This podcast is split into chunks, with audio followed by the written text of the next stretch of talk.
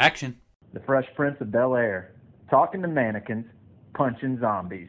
On top of that, we talk about one of the best zombie movies ever, twenty-eight Days Later. Throw in The Crazies, and we got some killer zombie virus movies. So sit down, buckle up, and enjoy the ride.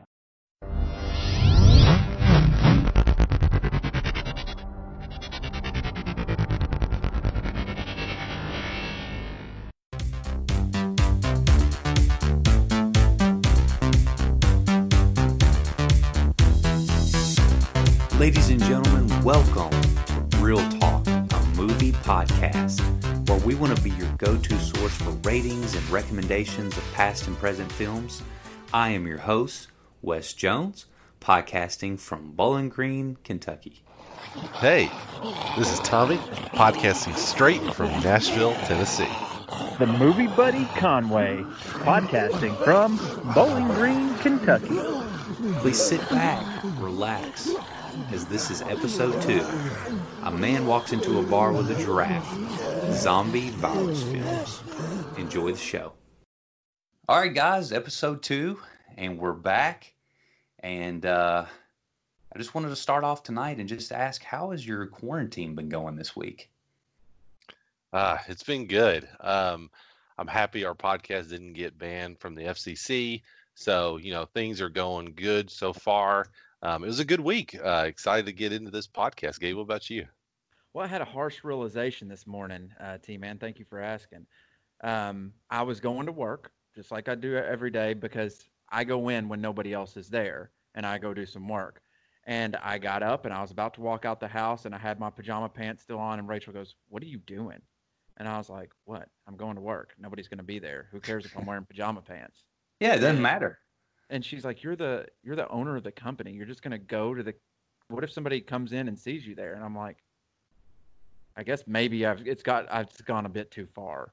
Maybe I should put on well, actual pants. Gabe, you've been watching a lot of the post-apocalyptic movies, so you're used to, you know, seeing the characters just be by themselves and just, you know, wear whatever they want to wear, you know, talk to whoever they want to talk to. So I think you're really, you know, living through those characters. Well, That's let's good. be honest. I, I would say if any of your employees saw you there in pajama pants, I I don't know if they would bat an eye. It would be a comedic conversation, at least.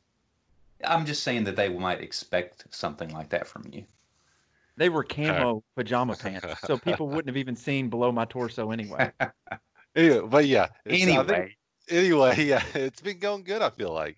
I, I mean, I just want to go to a Mexican restaurant and eat a whole basket of chips and salsa and cheese dips and, and have an entree. I I think that's what I'm missing the most is just going and enjoying the restaurant atmosphere. The little things. And sometimes you don't realize what you uh, what you miss or what, you know, is really you enjoy in life until it's gone. And you're like, wow, I didn't really appreciate that enough. Yeah, uh, so at least this has given us, yeah, at least it's given us some appreciation for those things we truly enjoy. Like for me, I love going to the movie theaters. They're closed baseball. right now. I had season um, tickets to Western baseball. I, oh gosh, I just miss being out watching baseball on a nice warm spring day. Well, we're going to start this episode off with a new segment, and we're going to call this segment First Reel. And during First Reel, we're just going to kind of comment on some of the latest news from the industry. And, I mean, I know the, the movie world is kind of shut down a little bit right now with very few new releases. You know, they're pushing release dates out for movies. Production has been halted. But is there is there any recent news or anything that you guys have heard this week that's, that's exciting that um, you want to share with the audience? Well, Wes, I'll go first, and I've got so there's several topics I, I'd like to talk about when it comes to kind of what's going on with the movie industry because it is kind of a fraught time, I guess you could say. One topic I guess we could talk about briefly because I think it does have some, um, it could have some seis, seismic changes in the industry. I'm not sure if it will. Will be the release, um, and you're gonna laugh at me. Will be the release of Trolls two, um, because. What Universal did, if everybody's not aware, is Trolls two was going to be a theatrical film. You know, they had a huge marketing push. The first one was actually a pretty big hit. Uh, but they decided once the pandemic hit to basically um, release it just on uh, video on demand streaming to home. Um, and they, they put the price at twenty dollars to rent for two days. Um, and from Universal, they're saying that um, this was a big success. Uh, but I just find it interesting, and a lot of people have commented on, is this the wave of the future? Are theatrical windows, which currently is ninety days, is that going to go away?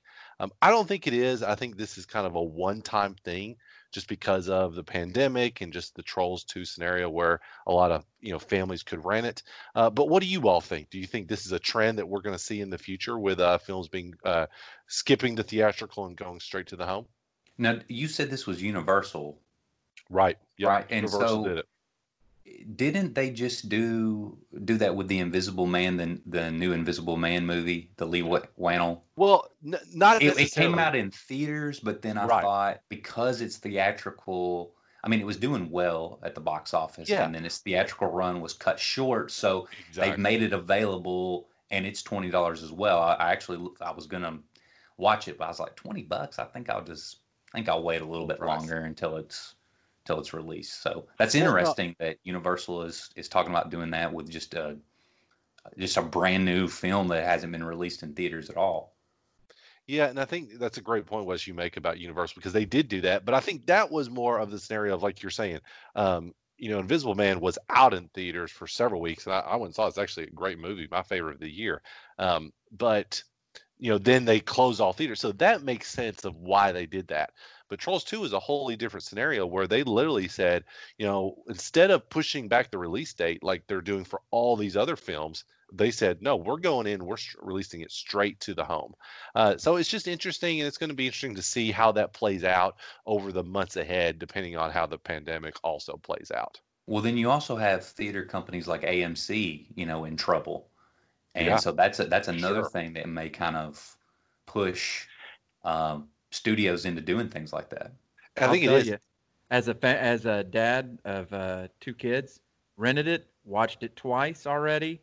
So I did my research on oh, Trolls for this, and rented Onward, watched it. You know, as it came out in the so. I so could you're see the, that, huh? Gabe, you're the reason why the theatrical business is going under, because you're no. renting these movies like this. Well, I mean, it's a pandemic. We can't go out, go out and watch it. I would not support it if the theaters were still open, because the theater is my abs, just like you, one of my favorite things in the world. But so. I think, um, and Gabe, attest to me, I feel like it, this is not going to become a trend, at least not yet, because I feel like Trolls two was like the perfect scenario for this, where it's a film that really honestly... Uh, it's not, you don't have to go to the theater to watch it, but since everybody's stuck inside, and especially if kids, you know, which I know they love Trolls, you know, yeah, we'll spend twenty dollars on it and uh, put the kids in front of the T V for several hours. Uh, that's a, that's actually a good deal in that scenario. Yeah, it, it was almost like Universal was like, let's help these parents out. We got this. Let's give it to them. Right. So, yeah. What about you all? Do y'all have anything you want to talk about when it comes to the uh, industry at large? Well, I don't have anything to, to really bring up that we can kind of debate over, but um, I was very excited to see they released a still from Dennis uh, Villeneuve's uh, Dune mm-hmm. uh, this yeah. week, and they announced that the, as of now, the December eighteenth release date is still good, and they also announced that it's only going to be part one of the film. It's actually, it's going to be, uh, they're going the Kill Bill route, route where they'll release part one, and then they'll release part two later. And I, he's probably my current favorite director, recently placing Dave, Dave Fincher, mainly because Fincher isn't doing much of anything. Um, but I did I did read a quote on Twitter that I thought was kind of funny. Uh, it says, you think you like Dennis Villeneuve, but you don't really like Dennis. You like Roger Deakins. Right. I thought that was pretty. His cinematographer, pretty. Exactly. So that's good. Funny. And Wes, I'm with you. I can't wait for the new Dune. Uh, the the images got me really stoked. I was really hoping they were going to release a trailer that day, but they were just teasing us. Uh, the cast is absolutely stacked. Great filmmaker. Um, you know, great iconic novel uh, that really has never been done right in the movie world. You know, they had the David Lynch version in the early nineteen eighties. Um, it's a little campy. It doesn't hold up super well. It's still enjoyable, uh, but I think this is really going to be something exciting to watch. And I don't even think, and I can't, I'm just going to make a proclamation. I don't think people are ready for, for, for it. Cause I don't think a lot of people even know maybe it's coming. I think it's going to be one of those films that a lot of people are like, whoa, that looks great. And it's, it's really good. So that's my prediction on it. Kind of like Mad Max uh, Fury Road several years ago. Or, uh, that's or, or his last, or Blade Runner. Yeah, Blade Runner, exactly. Yeah, good point. Well, does anybody else have anything for this this uh, this segment before we, we move on? Mm-mm. No, no, I'm good. I think uh, I think I'm excited to get into these virus movies. Well, uh, that's a great lead-in. As tonight, as promised, we're going to be discussing some zombie virus films, which we really felt was the natural progression from the real-life virus setting that we discussed in episode one. And we also understand that horror movies are not everybody's thing, but I would consider deadly virus films kind of horror adjacent, and especially Contagion is that's very much real-life horror right now. Um, so anyway, I, I wanted to throw this in here real quick before we, we went much further. I was talking with some people on Twitter, knowing that we were going to be doing a, a basically a horror episode, and I was talking with them about horror movies, and this gentleman I was talking to, he had a great take on horror.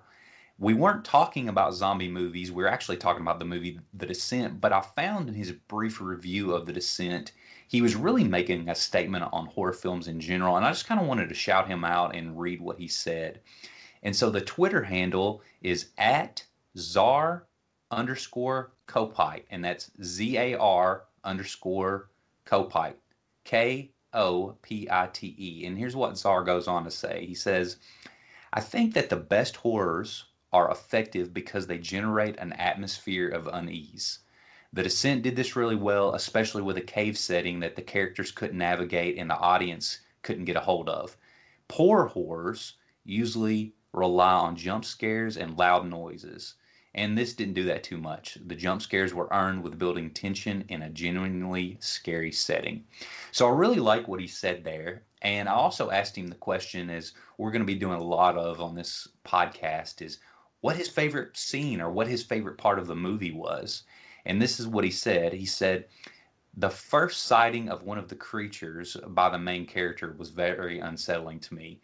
And that's actually was is my favorite part of The Descent, too. And we're not talking The Descent tonight, but again, I just wanted to um, bring that up since we were talking horror films. We appreciate Czar's comment, and we encourage our Twitter community to give him a follow. But anyway, back to the main topic. So there's so many zombie movies, and unfortunately, we're going to have to leave out some zombie classics tonight because we're strictly going to be focusing on films that deal with viruses, or the focus is more on the virus as the sickness. Whereas in movies like, you know, um, The Living Dead, like Romero's Dead franchise, or demonic possessions like in Evil Dead, or voodoo curses like in Fulci's Zombie two. Um, and we're also going to leave comedies out of it. So I know Gabe's pretty disappointed that we're not talking Shaun of the Dead tonight. Uh, one of the best. I've been crying all day. We're going to get to it, though. That's one of the best. Yeah, I think, I mean, I think an interesting episode would might be horror comedies because there's quite a few of them, yeah. And a lot of those, the best ones like Zombieland and Shaun of the Dead and things are... Yeah, um, Evil Dead two. Yeah, one, uh, one Cut of the Dead just yeah. came out. Um, I love Warm Bodies. We're not going to talk about that tonight. And Warm Bodies. Yeah, that's true. So anyway, we'll we'll get to that episode eventually, but... um So before before we even get further into our episode, I was doing a little research, and I found some detractors and arguments against the films that we're going to review tonight. There's an article in Discover Magazine, and the title of it is Delay the Decay, How Zombie Biology Would Work. And I encourage our listeners to, to check out that article. It's, it's not very long. You can type that in on Google. It'll come right up. But I want to get your guys' thoughts on this to see kind of what boat you're in. And so I'll set the stage a All right. bit. Okay. Interesting. Yeah. I haven't, I haven't really read a, an article like that about like uh zombies. So yeah, yeah. Hit us with it. Well, in a quick side note on that, there's actually, there's in, in some colleges, they have professors that are teaching classes on zombies. Really? It's in multiple colleges around the country. You can look, look into this. It's, it's a big topic. I'm sure it's, um, some type of arts, you know, um, uh, credit. Yeah, I've got so right, many questions. Right. Can we get first one of them all, on the podcast first? Yeah, of all? and uh, no wonder the uh, higher education is going down the tube in America. Like, I want to know. I want to know. Do zombies fart? Do zombies uh, sleep? Whoa, do zombies... these are the things you think about, Gabe. First of all, what? These are, I was going to say, these are the things you think about. Well, I mean, do they sleep? Because I'll tell you, in one of the movies that we're reviewing tonight, in I Am Legend, at nighttime, they're just standing in a corner, like bebopping, just like gyrating. Mm-hmm. And I was like, so that's what they do. Yeah. Well, I think that's supposed to be kind of their version of sleep. Yeah. So but anyway, well, how, how about this? I, I, I can't but... wait for here real quick. I can't wait for a, a recent college grad to go to a job interview and be like, "Yeah, so what was your uh, degree?" And I was in uh, zombies, uh, zombie biology. Uh, yeah, I can, you know, I'm really good uh, with the zombie uh, uh, genre. Well, oh, I... gosh, I've been up all night studying for Zombie four oh one. I actually did a little little hiring for the for the company that I work for, and I will. Um, if I have a grad come to me and want to talk zombies, I, I might just hire them. Yeah, that that is true. So yeah, Wes, what what does this uh, article say about the zombies um, in it? So anyway, the first statement from the article, it says, if the pathogen is non-fatal, it doesn't count as a zombie virus. And so the quote says, if the pathogen doesn't first kill you, then reanimate you, then you aren't a zombie. Interesting. How do we know if you've been killed and reanimated? That's one yeah. of the questions that I had. That's like, true. Like, like at I what don't... point do you die and reanimate? Like, I don't think these films are going into that. Like, when when do they go into it in like twenty-eight days later? They ever talk about that, do they? I don't remember that. Well, he specifically brings that up, and that's so not a thing. Like, that's not even a thing. First of all, let me just say this real quick. This guy no, does know zombies don't exist, right? This is not a, an actual thing. These are these are this is fiction. This is you know. So uh, Discover Magazine. I don't know uh, what articles they're writing there, but anyway, yeah. Go ahead, Wes. What were you gonna say? Well, well, I thought it was funny that the writer he immediately contradicts himself. Okay, so he his first proclamation is if it doesn't kill you first, then you aren't a zombie. But then he goes on to say, um, these are three criteria that make you a zombie, one of which is not you have to die and come back to life. Oh. First. So he oh. contradicts himself. So here are the three things. Okay. It's number one, stimulus response creatures that seek flesh. Number two, continually decomposing. Number three, contagious via bodily fluids. Mm, interesting. I think those are all pretty close to being what you would consider in the zombie, you know, rules.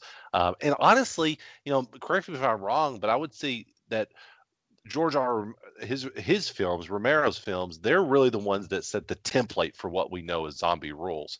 Um, so I think that those go off of those pretty closely.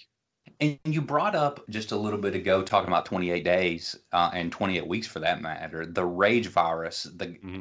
The writer specifically touches on that, and he says that basically the rage virus is just a form of rabies. You know, they aren't undead so much as just violently insane. And the more that I thought about that, I was like, well, in that case, he's saying the same thing for the for the Crazies, which is another movie that we'll cover tonight. Yeah, and, and I guess in a way he is kind of right that you could look at it from that angle, that some of these aren't really necessarily zombies per se. They're more just like really... Uh, crazy people or sick people that have this, you know, um, virus in them that makes them go insane.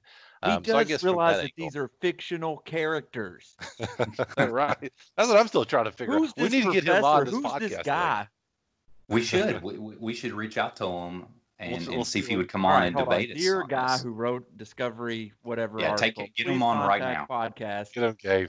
All right, let's take two hours. We're gonna take a two-hour break. We'll be back to get him on.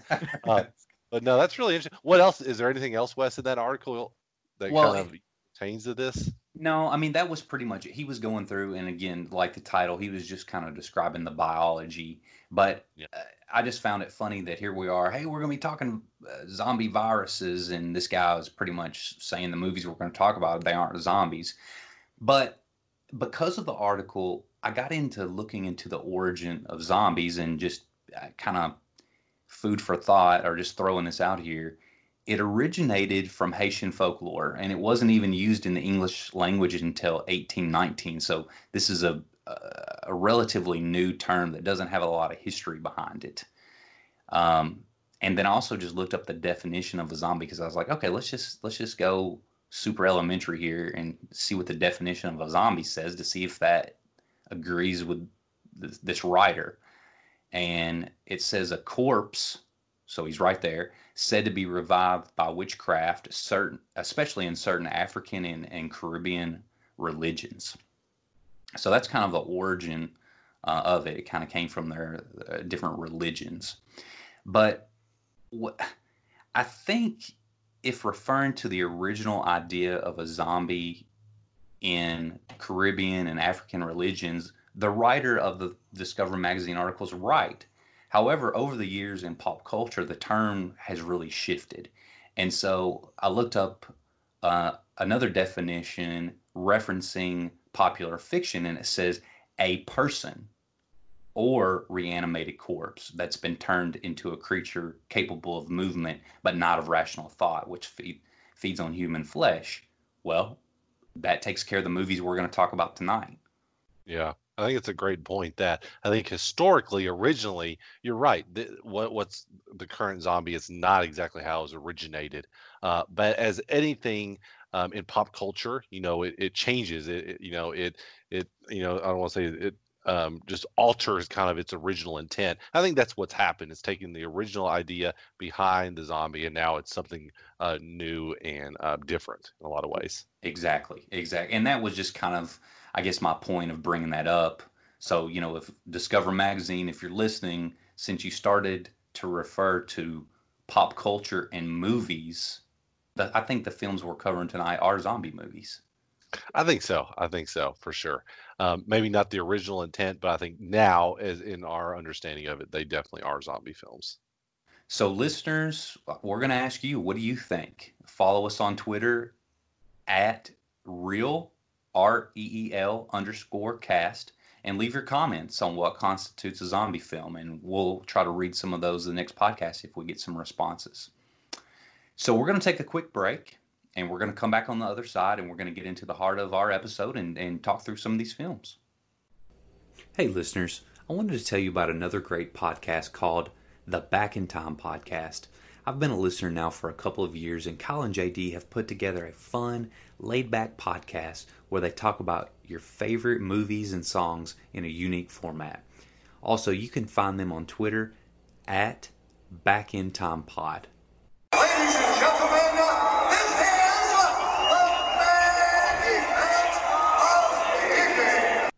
all right, we're back, and let's get into talking about these movies. And for our mini reviews uh, that we'll do tonight, we'll just go very mild spoiler or spoiler-free, and then for our feature reviews, we'll go into them a little bit more like we did last time, but we're not going to try to spoil the whole movie for everybody, and the host will be sure to give everybody a spoiler warning before, you know, we say anything that might, you know, ruin the film. Yeah, for sure. So with that said, what's uh, what's the first one you guys want to talk about? Well, so I'm going to jump in here real quick because the one that's on the top of my head that, that I feel like a lot of people know, a lot of people have seen, um, is uh, World War Z.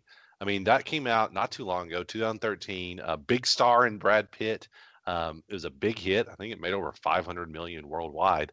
Um, and it has kind of that fast zombie that's kind of all the rage now. You know, that, that's kind of the zombie now that you see in all these movies. It's that fast-moving zombie that, you know, comes at you fast and is kind of really uh, skinny, emancipated, and, and it just, you know, they kind of, they're kind of like a horde in a way, and that movie really showed that.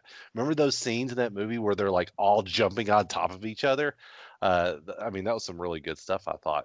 Um, so the film um, takes place Um, in, I guess, recent uh, times where basically a um, zombie apocalypse basically happens. And Brad Pitt works for the U N. He's an investigator trying to figure out where the origination of the zombie, I guess you would say the virus from it, how it originated.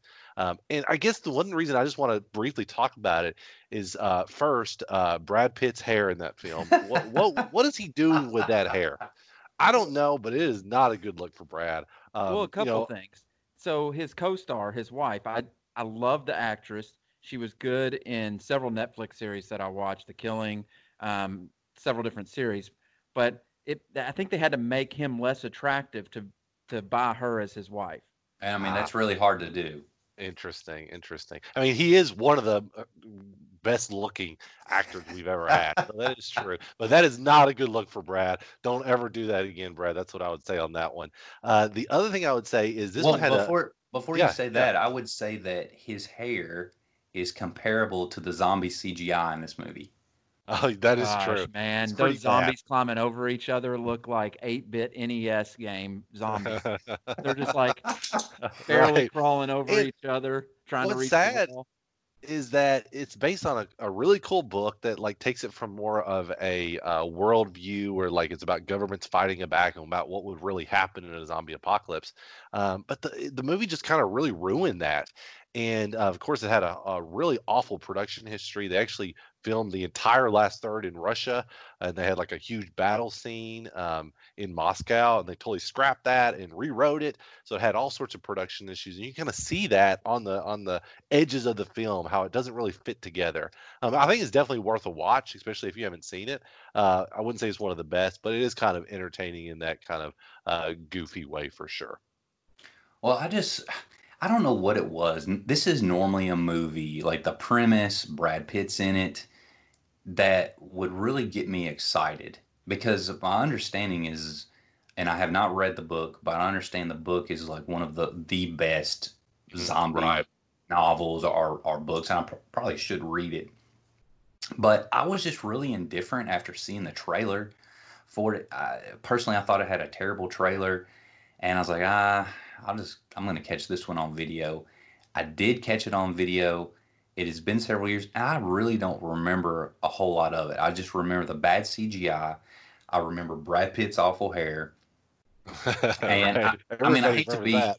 like trashing the movie because I, I mean, I'm not trashing it. It was okay. It just is yeah. not one that um, I get really excited about. And I'm honestly surprised that it did so well worldwide. I mean, did you say five hundred, five hundred oh, yeah. million? Over five hundred million worldwide. That's, and I think that's impressive. Yeah, it is. And it speaks to the fact that people love zombie movies, but they also want like big blockbuster zombie movies. And even they also if they love Brad Pitt. And they also love Brad Pitt. So I think that speaks to that for sure. Um, but yeah, I'm kind of with you, Wes. Not, not one of the best. Worth watching, but definitely not one of the best, I don't think. Um, what about you guys? You guys have any, any you want to touch on? Gabe, I'll let you take it if you want. Well, I've got one. I Am Legend, and it's going to be my feature review. I'm not I'm not infected. I'm not infected. Please. Nothing happened the way it was supposed to happen. Six billion people on Earth when the infection hit. I'm a survivor living in New York City. I will be at the South Street Seaport every day at midday, when the sun is highest in the sky.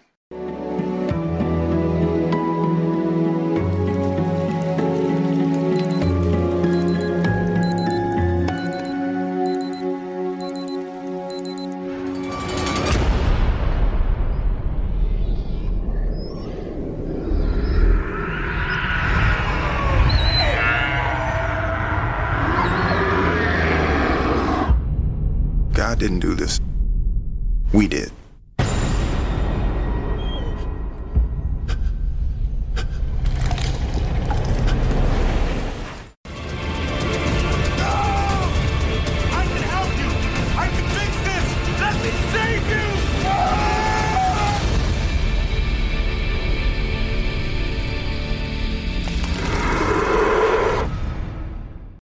All right, guys, T-Man and I talked about it a little bit, and Will Smith, he's basically the Tom Cruise of the nineteen nineties and the two thousands. Wouldn't you agree, T-Man?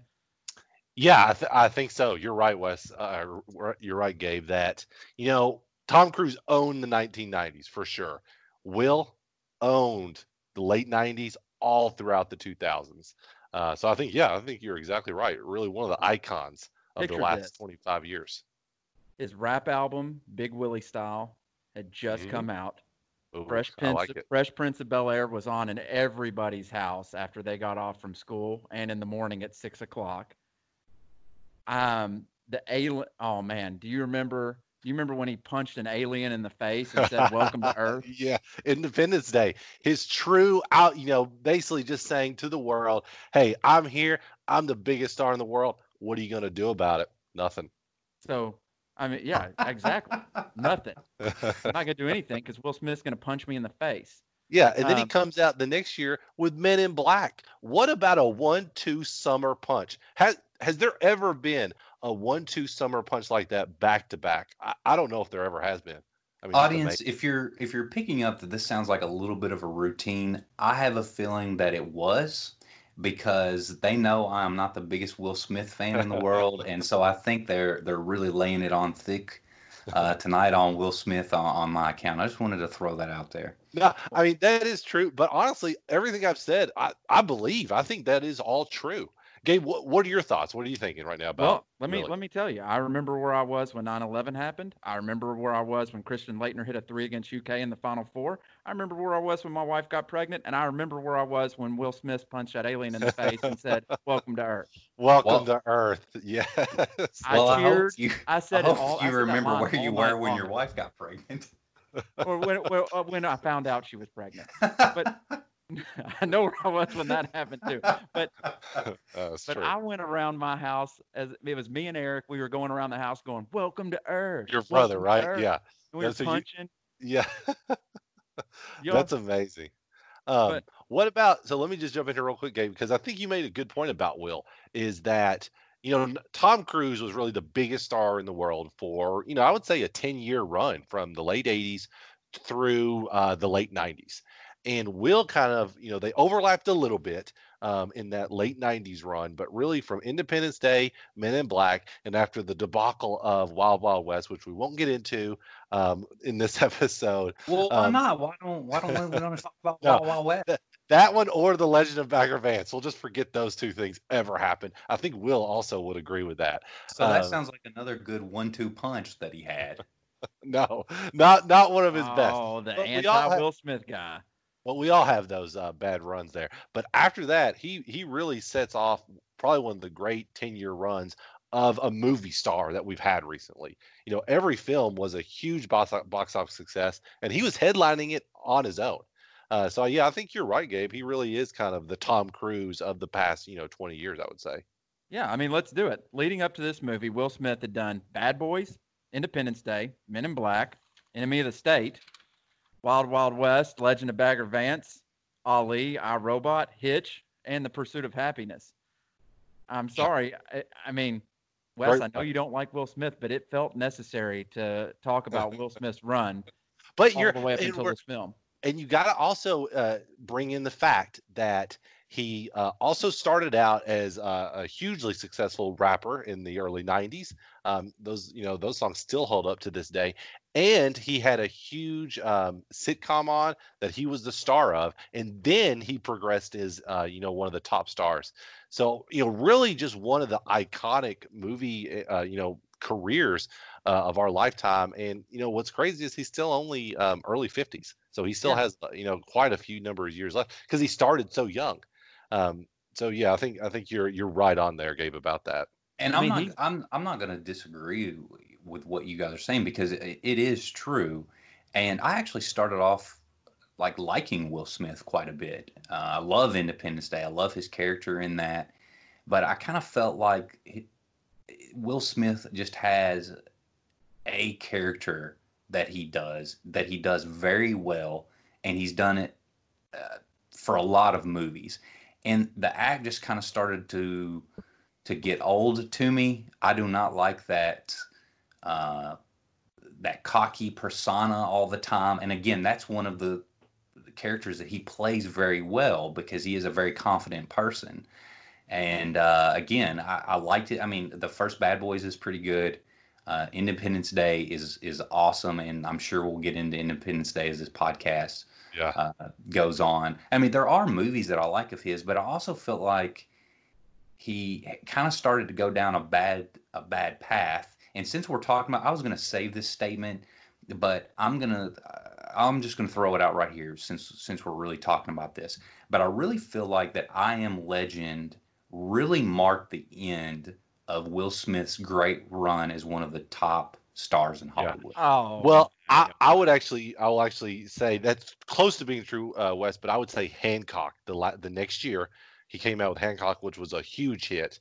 Um, and still, it's an interesting film. I think that's like his last big, like, I'm the biggest star in the world. It was, yeah. But I'm not saying that he hasn't had some other hits. I'm just saying that I Am Legend is, it was kind of like the bookend. Because, yes, he had a big hit with Hancock, but it also, I mean, I think if we're all honest with ourselves, it's really not all that good. It's just pretty much, ah, whatever. not, not one okay, let me do right, that. So hold on, hold on, that, hold on, I'm just saying I Am Legend is like the bookend of that, and that's when he really starts to kind of decline is he's not the top star anymore. Right. By it's the way, hard. our here real quick, our uh, listenership of this podcast has went down to zero because Wes is dissing Will Smith.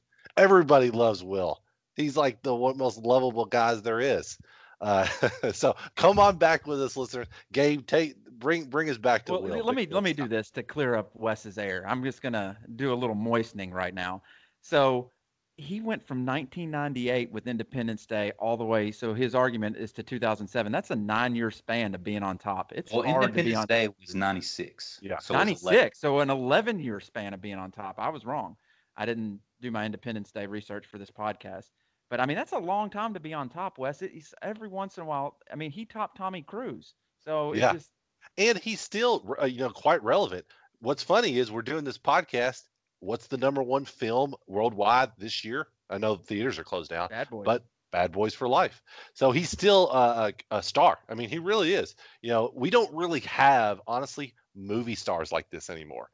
There isn't like a number one movie star in the world anymore because they don't really make movie star m- movies anymore. It's all about franchises. Well, so, his, they they do. His name is Leonardo DiCaprio. Oh, we're well, not, we're not yeah, even going into that today. Leo Leo's a different type of movie star. Leo's like kind of a uh, actor's actor movie star, um, like more like almost like a Tom Hanks in that way, where Tom would uh, make really good films that ended up being like big blockbusters. But I wouldn't classify Leo in the same category as like a Tom Cruise or even um, uh, Will or like a Harrison Ford.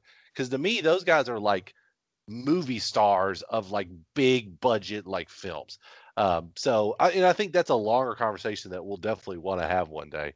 Uh, but all good points. Uh, he's Gabe, a yeah, what actor like me. So, um, so this segues into my next event. Uh, best three performances for Will Smith in a movie. I know Wes has been hunkering, hankering to talk about this. I'll give mine, then Wes okay. can go next. So mine right. are Ali. I love him in Ali. He transformed into a different person. After watching this movie, I Am Legend is number two. And then Independence Day. Ooh, all right. Okay, okay. Uh, Wes, you want to go next? So excited. Oh, now I'm trying to think of... What did I really enjoy Will Smith in? Uh, I would say Independence Day is my favorite Will Smith um, movie. I actually, one funny movie that he was in that I actually really enjoyed, I, I liked Hitch quite a bit, honestly. I thought it was it was pretty good. And I guess the third would, would be I Am Legend. Okay. okay. Team, yeah. Team man.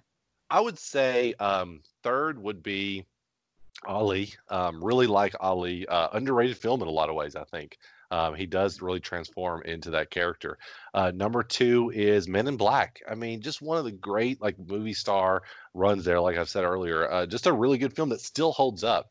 Um, and, you know, I still love that line. He's like, I make this look good. Man, Will, oh, you do, man. You do make Iconic. It look good. Um, those sunglasses, uh, and you know, so that's that's great. And then, of course, number one, it's Independence Day. I mean, it's got to be one of the just really great, uh, you know, movie star making performances that we've ever had. Honestly, um, like you said, Gabe, when he punched that uh, alien, I think everybody cheered in that movie. I know I did. I might, I might go ahead and do it right here on the podcast. Will Smith, if you're listening, we're gonna dub you king of the one-liner. Dub. Yes, I make you, you look good. Well. Welcome to Earth. All the great one-liners. Will Smith. All the You're ones he's got. Uh, thank you legend. So much. Uh, maybe he doesn't got any nine legend. Um, but uh, yeah, he. You really know what's is. crazy is that I actually have in my upstairs where I'm recording this podcast the one hundred and one greatest movie quotes of all time. It's a little. It's not uh, a poster, but it is some wall decor, and Will Smith is not on it one time. Well, I tell you what. That's a, that's a misprint. Get... They need to get rid of "Frankly, my dear, I don't give a damn" and and replace it with "I make this look good." Oh, man, I would tear it off my wall. No, just give it to me. I want it. I want it. Give it. If you knew, if you guys, podcast listeners, if you guys knew how much that um, Wes does not like talking about Wes, it's almost cringeworthy for me and T-Man to be doing this. So I'm going to lean into it a little bit further. So your favorite song from the rap album, Big Willie Style. I personally am a getting jiggy with it kind of guy. Wes, oh, what are you? Man. That's, oh, that's a good one. There's other songs on the album? Yeah, there's other. There's that, Welcome like to Miami. Oh, that, I mean, that Men one was that's one of the best. Hey, well, that that's that's my question, Gabe. Is Men in Black on that album? It is. It's the last song on that. Oh, it is question. Men in Black. It's got to be Men in Black. We I mean, that song is Men still, in Black. Like, and do you all remember the music video when they have that alien dancing in it? Oh, it looks yeah, and like, they're doing those side steps. Walk yeah. with it. Just walk with it. That, I mean, just I mean, just a great music video. Some of the worst C G I ever until we get into I Am Legend. Uh, but I thought this was an I Am Legend segment, but apparently well, it's just hey, the Will Smith. Wes, calm down. Uh, Will Smith is in seventy percent of this movie, so we're just we're going to talk about the main star for. He's the only person you see for seventy percent of the time, so we've got to dig into him. I think it was more like ninety-five. It is like every scene. Uh, Wes, you're not getting out of this. All right, yeah. what's what's your song? Go ahead. Um, come on, Miami. That's a good one. There's there's I, all kinds of good ones. I don't. I mean, maybe Wild Wild West. That's not on there. That's not. You picked the only Will Smith song that's not on there. Would well, you like, like to, would you like I, I did like his intro, his wiki wiki wow, wiki wow, wiki wow, wow west. Yeah, that that's great. I mean, there are some just the two of us. Just the also great. I mean well, we're gonna say Wes, that's your Mini Me and Doctor Evil did that one better. Oh my gosh. All right. Well, on that note, okay, enough enough about the Bo Jackson of rap and acting. We're gonna move on to I Am Legend. So I Am Legend is a movie based on a novel by Richard Math- Matheson. Uh, it's directed by Francis Lawrence. You may be asking yourself, who's Francis Lawrence? I did when I first read that. He also directed The Hunger Games: Catching Fire, which I'm sure lots of movie podcasts are talking about. You guys back me up on that. Um, so the synopsis, let me give you the quick synopsis. A sci- scientist's attempt to cure cancer by injecting humans with a specific virus that has been human engineered, and it works. So it cures cancer. Thousands take it and they're cured. However, they quickly become sick and turn into zombies or dark seekers, as I Am Legend calls them. The virus kills five point four billion people. To give you some reference, there's six billion people in the world. The other five hundred eighty-eight million turn into the dark seekers or the zombies. The movie flashes forward to the present time, which is in New York City, and it's completely void of people, in which Will Smith drives one hundred miles an hour through downtown New York. He hunts deer in downtown New York, right. all with his dog Sam. He spends most of his time um, he spends most of his time trying to create the cure for the dark seekers or the zombies, and he does this by capturing them uh, with secret traps and running tests on them. He also spends his time searching for other life and listening to Bob Marley, and that pretty much sums up the movie. Do you guys have anything to add to that?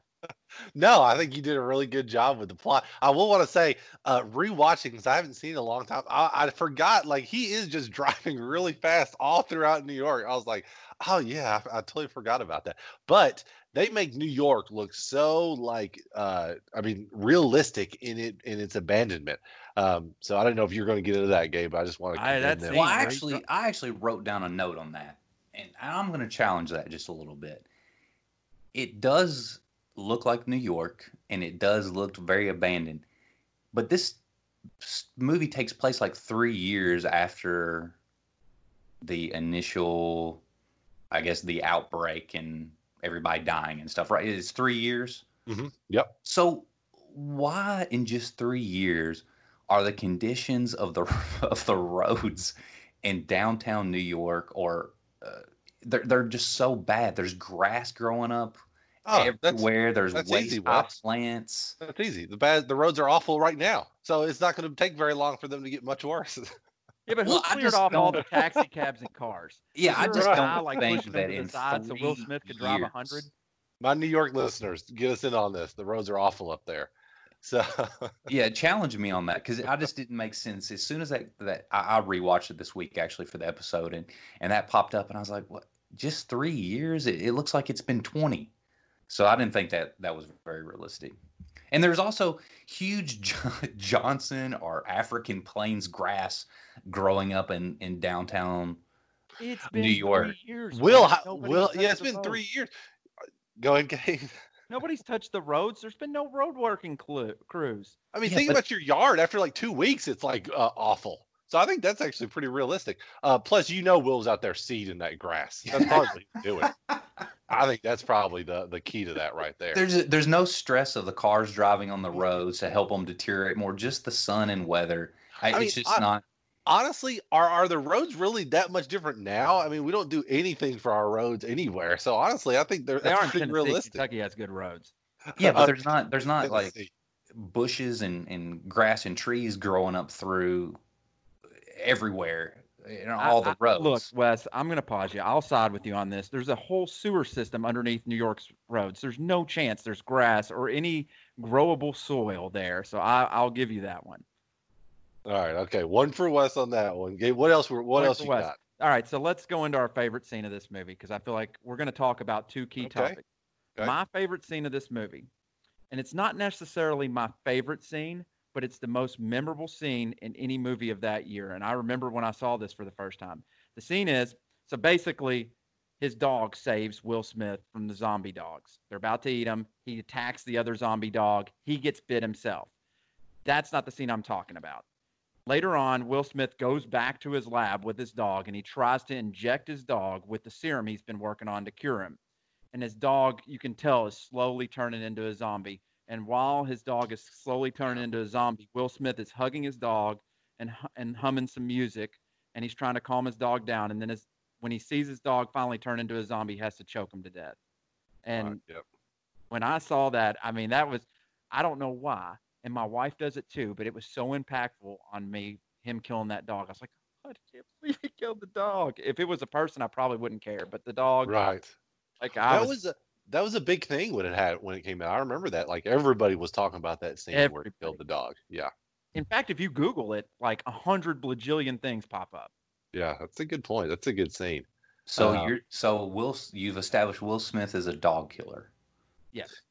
He is. You're just doing this to say you don't like him. No, we're not going there, Wes. What was your favorite scene, T-Man? Uh, I'm actually going to jump right before that, and I'm going to say the scene where he gets caught in the trap. Um, from I'm just gonna call them the zombies because I honestly can't remember what they're called each time. Um, dark Seeds or something. What Dark Walkers? Oh, that's it. Um, and he gets caught in the trap and he gets suspended up in the air, and then um, he he has to. Then he wakes up and he has to cut himself down. Um, and then when he falls down, uh, the one that set the trap comes out with those dogs that you were talking about. And yeah. then he has to like scoot back and then ultimately crawl back. Uh, and ultimately the dogs attacked his dog. Um, so I think that's a really great scene there. And right before then um, is actually the scene, and Gabe, I'm sure you're going to get to it, where he's yelling at the mannequin. So I'm just going to make this proclamation real quick. I don't think there's ever been a scene that's gone from as bad as it gets in a movie to as good as it gets that fast. Like that beginning part is so bad. I'm like, I, I, I forgot it happened. I was like, what, what is he doing? He's yelling at a mannequin. He's just shooting in the air. And I then, forgot he had named that mannequin. Cause he right. was like, Fred, I didn't know you were real. I, didn't I think know, it's, if you're real yeah. right now, you should tell me, Fred. And I didn't I was, know who he's talking to. I was like, is there another person in this movie all of a sudden? Yeah, I'm, I, look, I, I get it.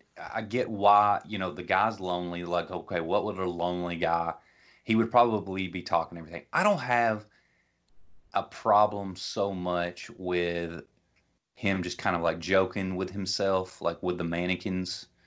But they they really latch on to this talking to mannequin stuff. And it just, it did not work for me. And the it's most like, cringeworthy, worst part of it is, is the, I guess the attract, the attractive mannequin. Yeah. And oh, we're co- I'm coming like, to that later on. But when he asked the mannequin out, yeah.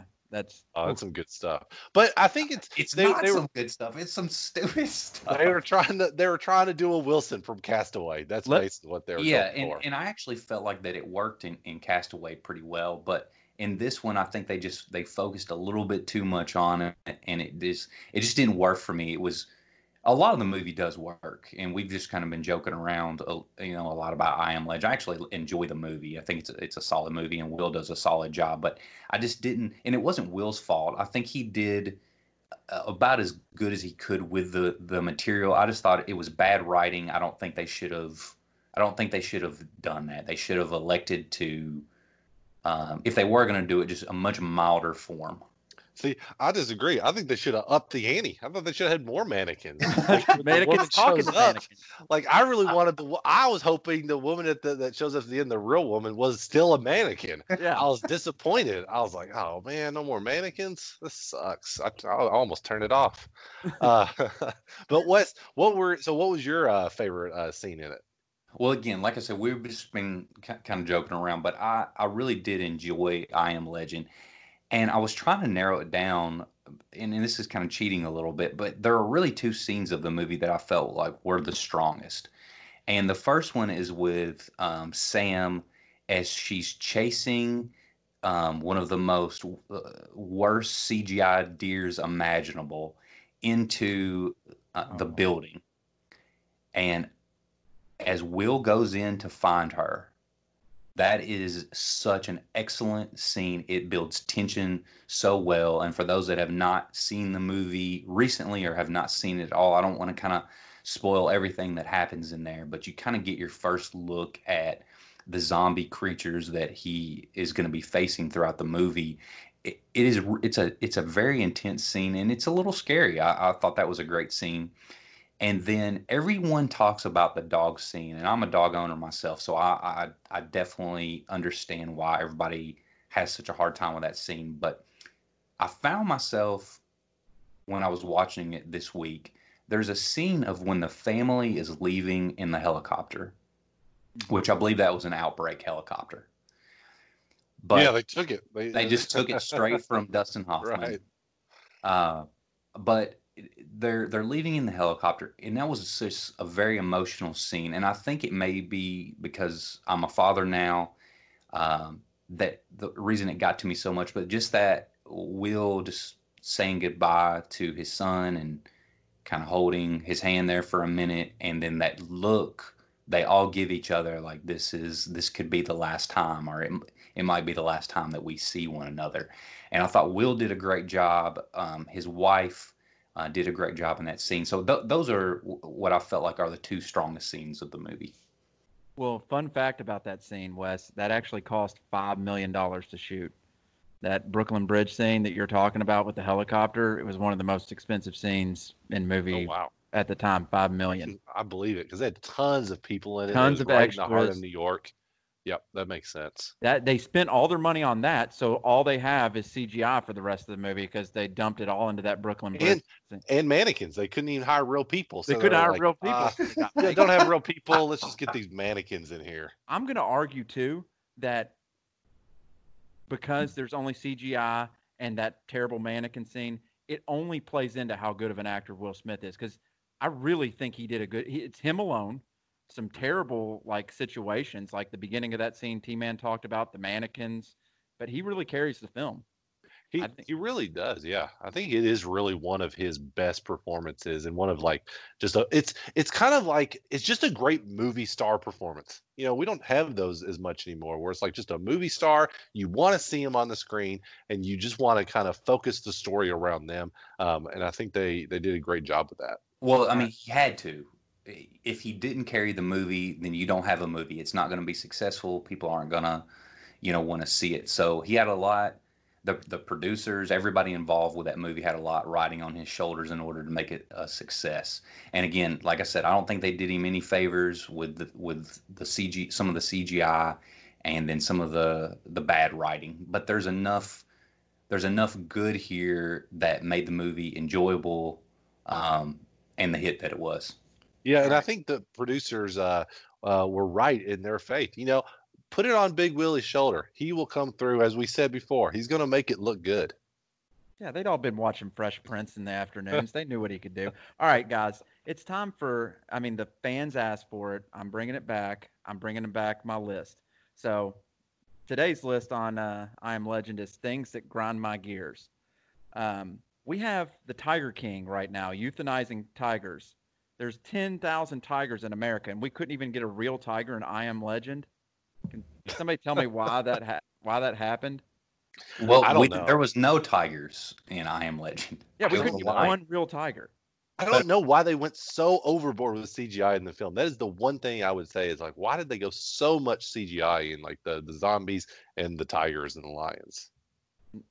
I have no idea. Another thing that grinds my gears, they pay one actor for seventy percent of the film, three for the other thirty percent. We can't even get some real-life deer. I mean, come on. Go capture one. I see them all the time. They're all over the place. I, I, everybody capture in Kentucky's got one of their heads over the animal. The deer to run away from Will Smith. Yeah, you know you got some trained deer out there. Hollywood's got trained animals for everything. Get some trained deer in there. Yeah. Um, you know what really grinds my gear? When your mannequin friend outside the movie store named Fred moves for no reason. I was so I I was so shocked at what was happening that scene. I had no idea. I was like, "Is that a real person? Who is Fred? I'm so confused. Why is he shooting up in the air now?" Uh, I'm still confused about it.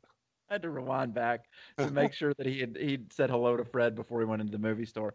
Uh, another thing that really grinds my gear when Will Smith doesn't get the credit he deserves as an actor. As an actor, Wes. Yeah, that one's that one's. I think I think I have given him some credit for this movie tonight. We'll come back to that one later.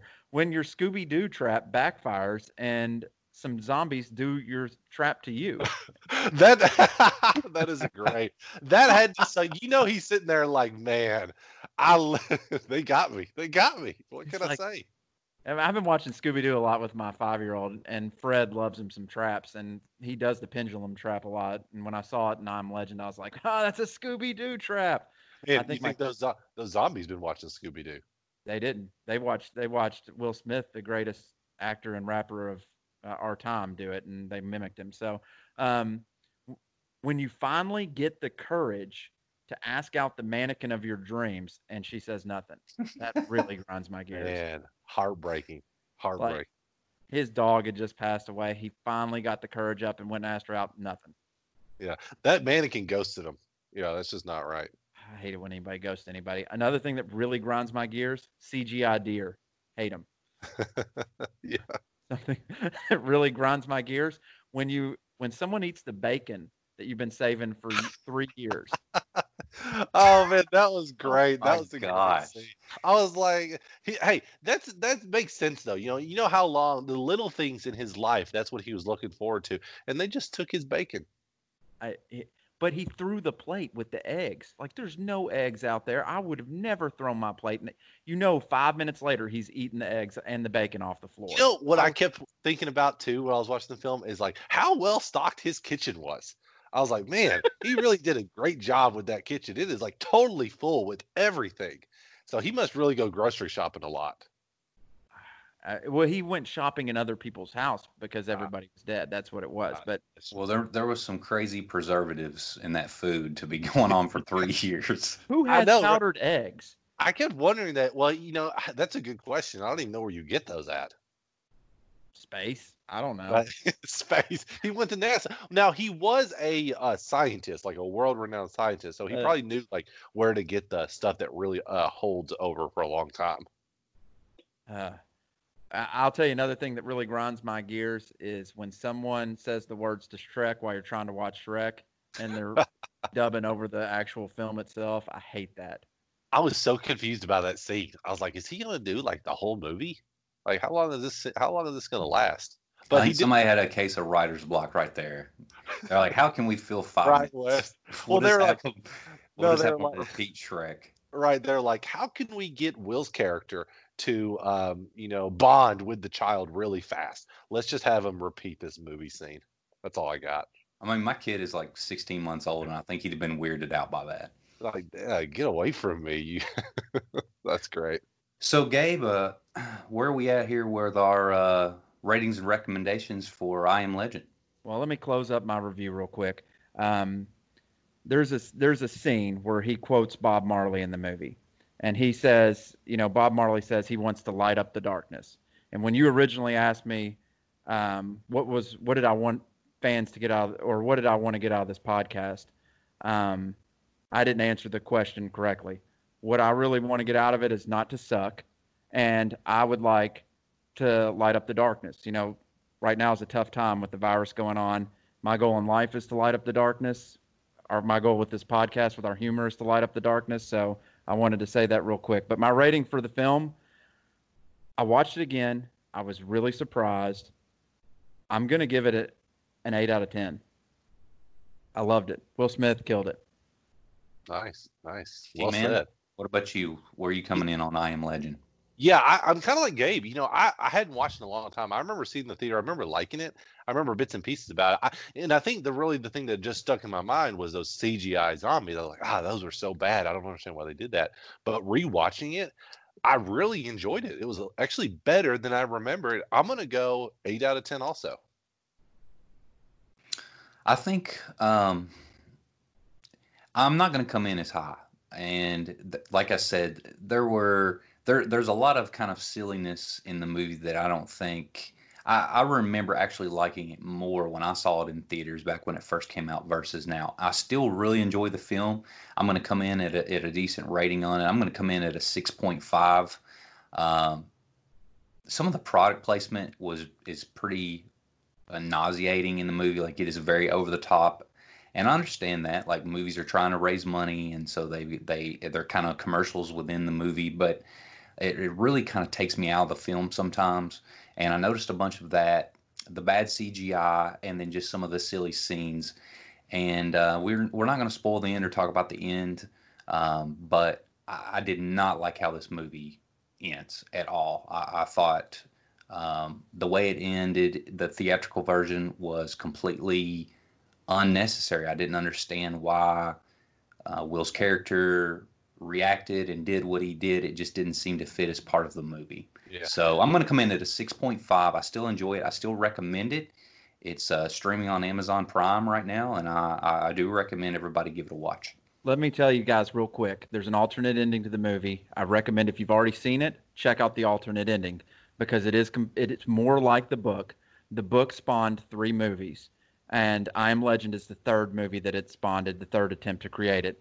The the ending in the alternate ending is more like the ending of the book, and I think it is better. So if you have already seen the movie and you go to watch it again on Amazon Prime, watch the alternate ending version.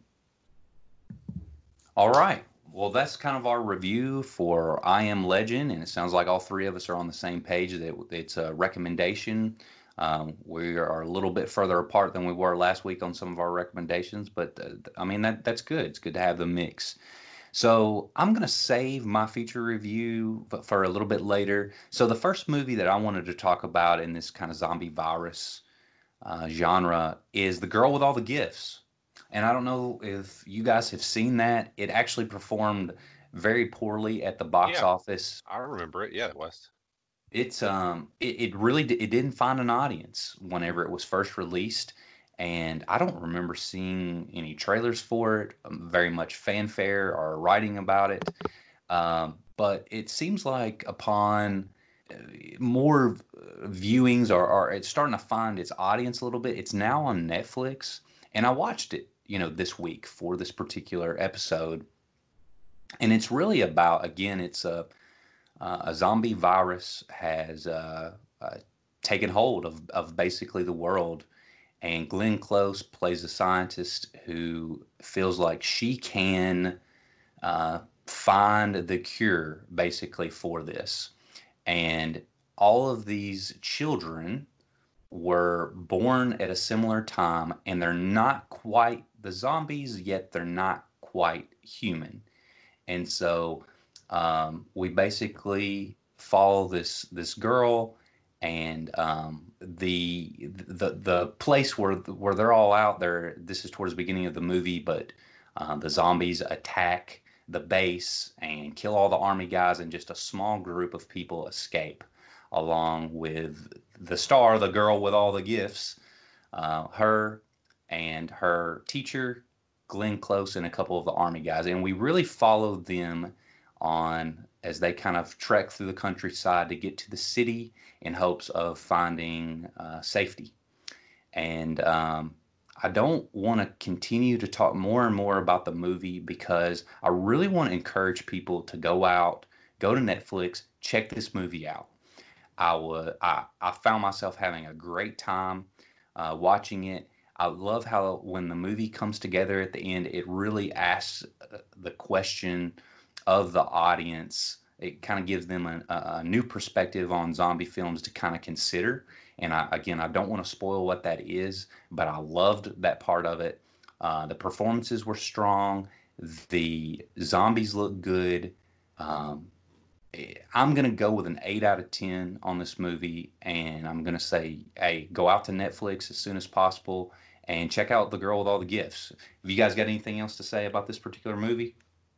Um, Wes, I'm just going to say real quickly, I did watch it. I'm not going to spoil it for anybody either, but I did. I also enjoyed it. I remember watching it uh, maybe a year or so ago. I rented it, um, and it, and it's good. It's one of those, you know, um, I think it's British, if I'm not mistaken. It is, and, it, um, it is. And it's just a good uh, British horror film. They just make great, great horror films. Uh, so yeah, I'd recommend it too. I yeah, mean, I'm... you definitely saw the influence of twenty-eight Days Later on the movie, which twenty-eight Days Later, and we'll talk about it here more in a little bit, but it really influenced not just the British um, horror films, but but really all zombie movies from, from that point forward. And so you see a little bit of the influence there, but it is a different movie than than twenty-eight Days Later. It it, it It draws different conclusions, and it asks the audience to consider different things. So it's a smart movie. It's well acted. The lead actress, uh, she's a child actress, and she was she was fantastic. I thought she she did a great job. And uh, anyway, I didn't mean to cut you off, Gabe, but what were you going to say? No, my movie that falls in this category, Resident Evil Apocalypse.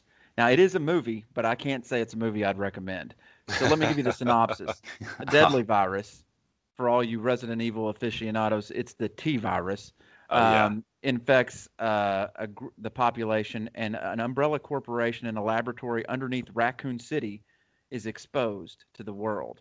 So uh, Resident Evil Apocalypse is great for fans of laser grids that cut people into pieces. Oh, uh, man, I love those. Yeah, who doesn't love a laser grid? That um, it's good for... Um, a girl riding around in a, on a bike, shooting two guns and having two machetes. I mean, what else, what else more do you want? So I, it is a movie. It's not one I can recommend, but it's on Netflix. It's and out there. It's got about a twenty percent. Hey, I, I would say this on that. Um, I've always wanted to live in a city with a name like Raccoon City. Like where, where do you find a city like that? Ra- Raccoon City. I got to find a city like with a name like that. Uh, but I'm with you, Gabe. Resident Evil is kind of like that franchise where you just turn it on. You know it's not good, but you're just watching it anyway just to be, you know, just to get in like a zombie stupor while you're watching it. I mean, it's, it's total trash, but it's it's kind of watchable trash. Or in my case, to be clear, I watched just... Resident Evil Apocalypse for this this podcast. Well, I was going to say, in my case, you just don't turn it on, period. Right. And you just probably else to watch this. Probably no. The better idea, honestly. Oh, that's a good review, Gabe. So, um, Gabe, what do you, what do you, what did you say you rated it? Uh, a solid two out of ten. Ah, so yeah. That's gonna you're gonna tell uh, our listeners to avoid uh, Resident Evil Apocalypse. Yeah, unless you're just like, if you're up, if you're having, um, you know, you can't go to sleep, it's two a.m. and you just want something to watch, um, turn that on uh, because it's either going to really like get you excited, like, yeah, this is good, or it will put you right to sleep. Or if you like laser grids and clones of the exact same woman, then that's I, the movie for you. I truly had no idea what's going on with that plot and why she has so many clones. But, you know, that's going to, we're, we're going to save that till our uh, special Resident Evil episode. Okay. Good. I'm glad that's coming up. Go ahead. What yeah, our listener, our listener base just uh, dropped even further. They're like, "Well, I'm not going to be tuning in for not tuning into that one." No, we're going to get the whole. Actually, right down to six. A big, as a, down to six people, all of our family members. Um, um, so I'm going to jump in real quick, and I'm actually going to do my feature review, and I'm going to review oh. um, twenty-eight Days Later.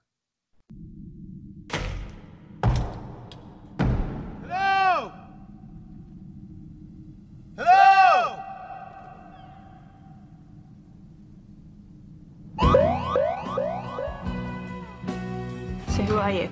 I wake up today in hospital. I wake up and I'm, I'm hallucinating. No! I've got some bad news. They're infected. Infected?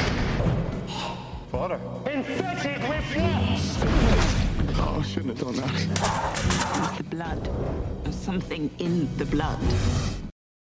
So twenty-eight Days Later um, is a uh, film from two thousand two. It's a British um, zombie film. And um, I think it's really one of not only the best um, horror films of the two thousands, if not the best, uh, but also one of the most influential, um, as, as Wes was just even talking about. Um, now, what this film is about, it, so it starts out where these um, canines have been affected with a rage-type virus that then spreads to humans. And the main character wakes up in a hospital where basically the world is uh, deserted and the apocalypse has happened, and he didn't even know about it. Um, and so basically, it, break, it you know covers the breakdown of that society.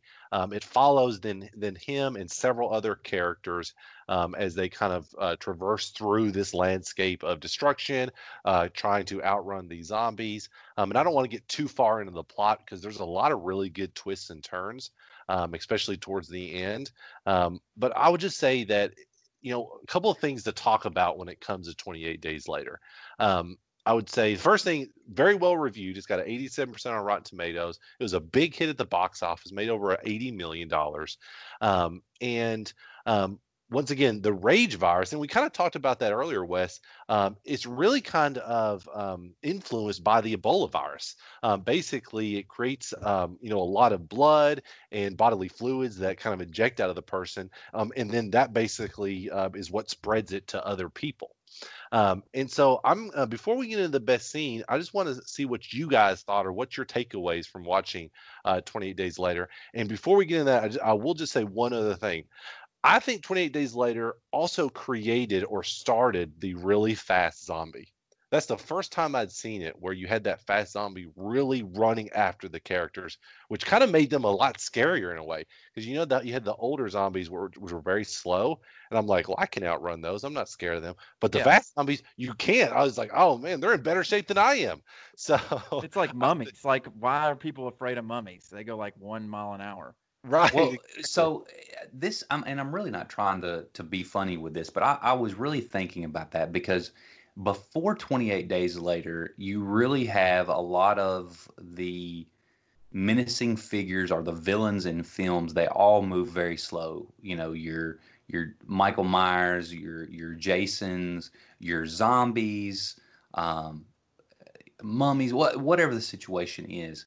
But then in Austin Powers, do you guys remember that scene where There, the steamroller is coming towards Austin Powers, and I think I think it's Heather Graham, yeah.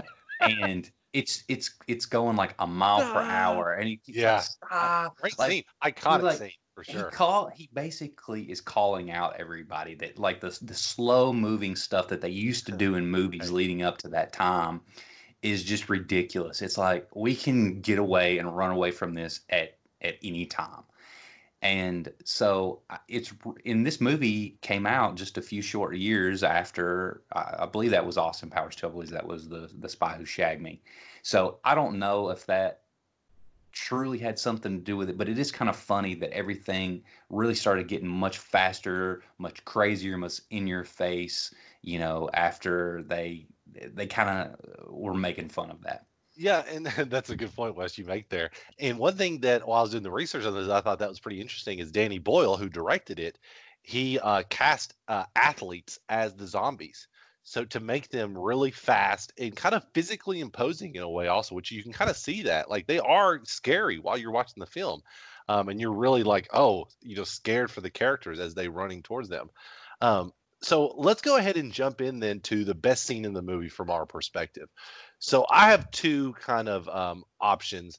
Um, I'm going to um, say my first one, and then I'm going to uh, give it to you guys, and I'm going to circle back on my next one because I want to kind of save that towards the last. So the, my first favorite one is that opening deserted scene in London.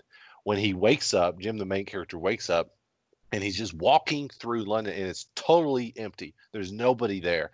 Um, and it was so cool how they filmed that. I thought, you know, all real, all, you know, they didn't have a lot of C G I there, because from what I read, they really woke up at like four a.m. in the morning and uh, would, you know, they would have cops stop people from getting into the scene as best they could so they can film as fast as they could those sequences. Um, and I think rewatching it, they really still hold up really well. Let um, me ask you a question about that scene real quick. Yeah. So, yeah, I agree with you. Horrifying scene. Imagine getting knocked out, and world world's normal before you get knocked out, and then twenty-eight, and then you wake up and nobody's ah. there. The world's empty. God, all there sucks. Are zombies. Like, that is the freakiest idea that's ever. And and Danny Boyle pulled that opening scene off. It's phenomenal. Like, it, it's the best opening scene in any of these movies that we're going to talk about probably ever. Um, so I'll say that. But the only thing that really grinds my gears is, did they run out of hospital gowns or blankets? I mean, why is the main character just lying there naked in the bed? Like, you can't tell me they have, you can tell me they ran out of hospital gowns. I'll buy that if they're going through a crisis, but they ran out of blankets. Gabe, these are the things you're, you're thinking about this when you're sucked into the movie, the drama of it. But actually, you make a really good point, because I don't know, I don't know why have, he's basically just. I have nine blankets in my downstairs. You can tell me the hospital ran well, out of blankets. You, one thing you can think about is, like, they've had all these people dying, so they're probably like, well, this guy's in a coma. Let's just, you know, pull the stuff off him that we need it for the other people. That's probably probably what You're happened. Just there. lying there in a bed naked, like, for twenty-eight days. Right, right. So, all right. So, what what are your guys' uh, favorite scene when you rewatch the film? Well, uh, so this is not my favorite scene, but I did want to at least call this out, and then then I'll cover my my favorite scene in the movie. But the title of our episode actually comes from this movie, and I love how the character Jim goes through this traumatic experience, T-Man, like you were just talking about. He wakes up. What the heck is going on? No one's around. He goes into that church, and all hell starts breaking loose, literally. You know, there's all these dead people, and then there's these these zombies. They start coming after him, and he's scared to death, and he gets rescued, right? He doesn't know who these people are. He doesn't know what's going on. And then as soon as they get to safety, the dude wearing all the gear just immediately tells Jim this stupid joke. And I'm, it was tr- to try to, to calm him down. And I just thought that was perfect timing. I love Jim's emotionless response to the joke. It, it felt like such a real moment in the film. If and if nobody knows what joke we're talking about, he just he tells uh, Jim, he says, a man walks into a bar with a giraffe. They both get pissed. The giraffe falls over. The man goes to leave, and the bartender says, oh, you can't leave that lion there. And the man says, no, it's not a lion. It's a giraffe. And so I just b- busted out laughing. Oh, at this man, just awful ridiculous joke. joke. Um, and I just love Jim's response. And so I kind of thought that that was, it felt a little bit real. You know what I mean? Like, the guy is trying to to kind of calm him down, and he and he, he leads into it uh, with a joke.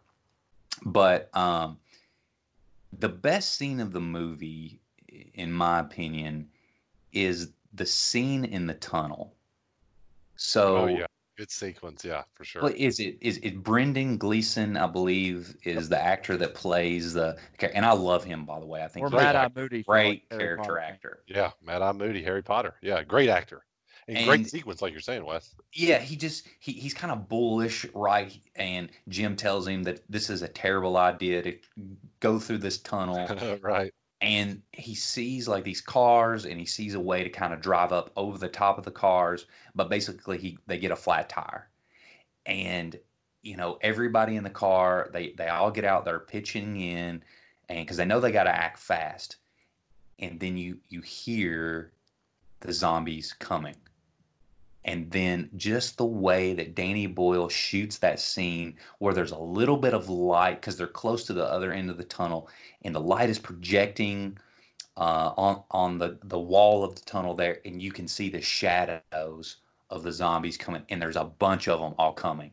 And they're trying to get this tire changed, and they're running, and you can hear them, like, snarling. The and everything. The noise of it really yeah, adds that sequence, I think, yes. a lot. Yes, I love that scene of the movie. I think it is it is probably the best individual scene. I, I love scenes that build a lot of tension. I've already mentioned one in, in I Am Legend, and then now this one. But that that's going to be my pick.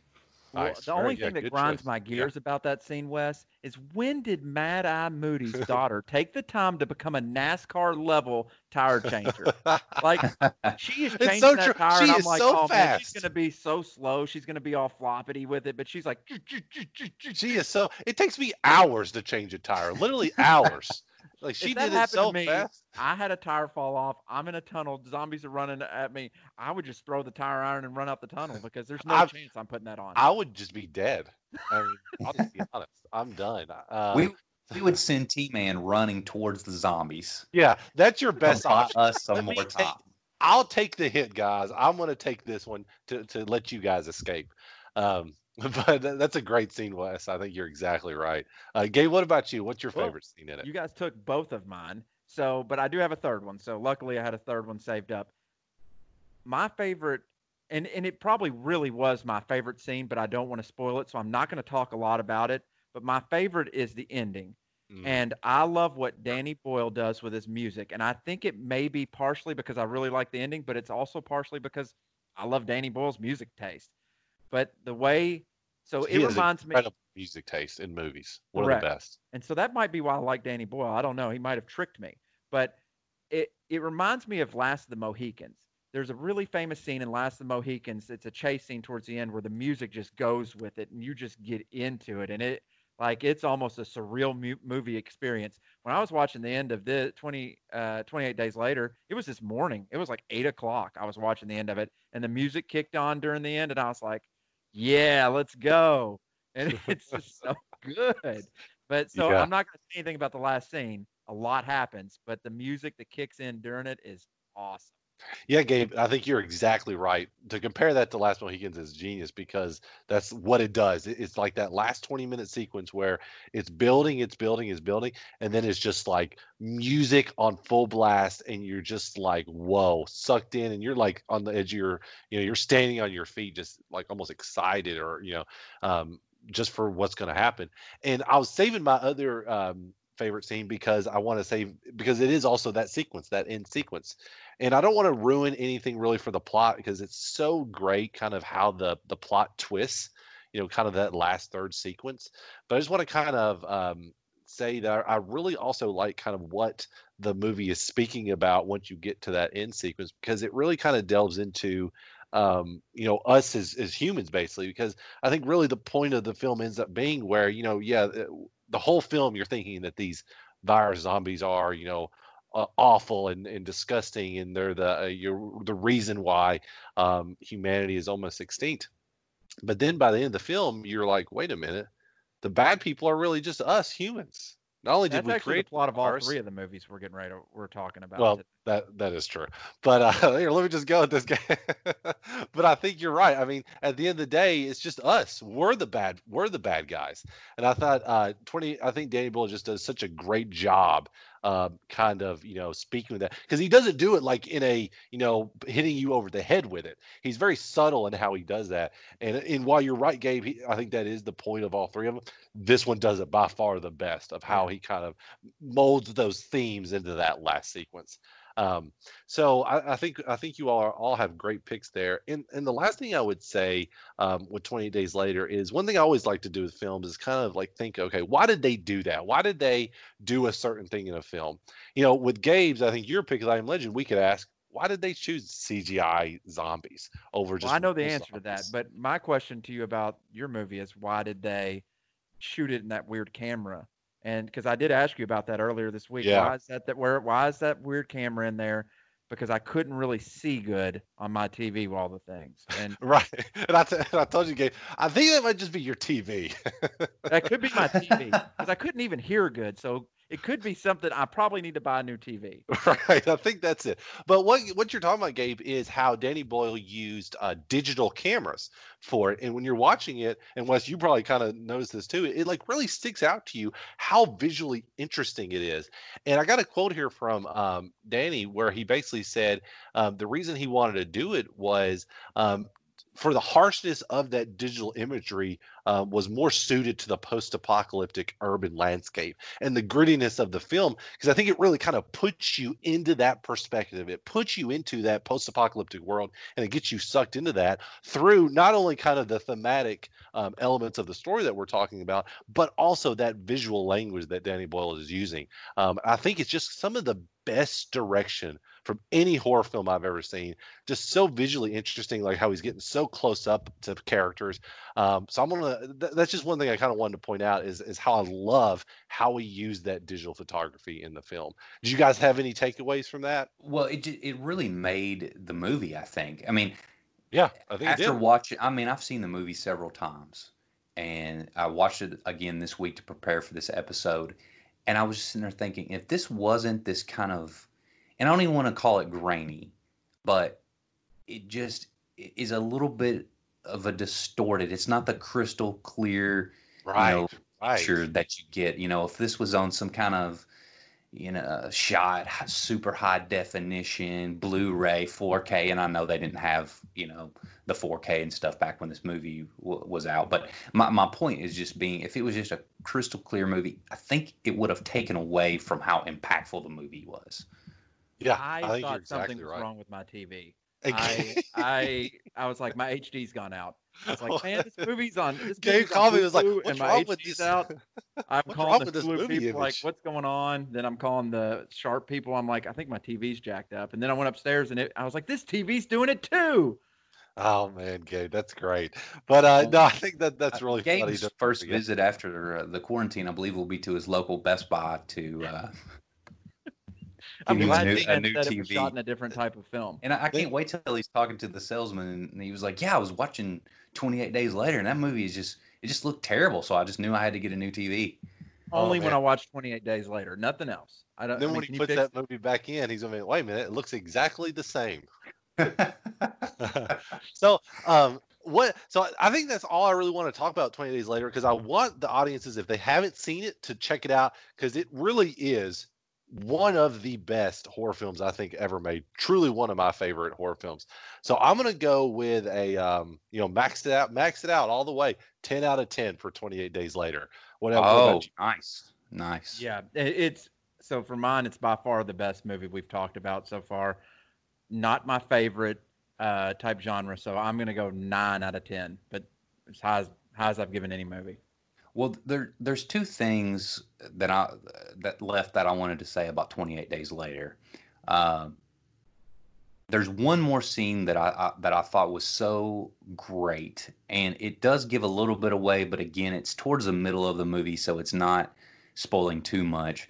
But I absolutely love the scene where, again, uh, Brendan Gleeson's character, his name's Frank, he turns. Yeah. Oh yeah, great, great sequence there. The bird uh, pecking at it. Yeah. The the zombie, the blood drips to the eye.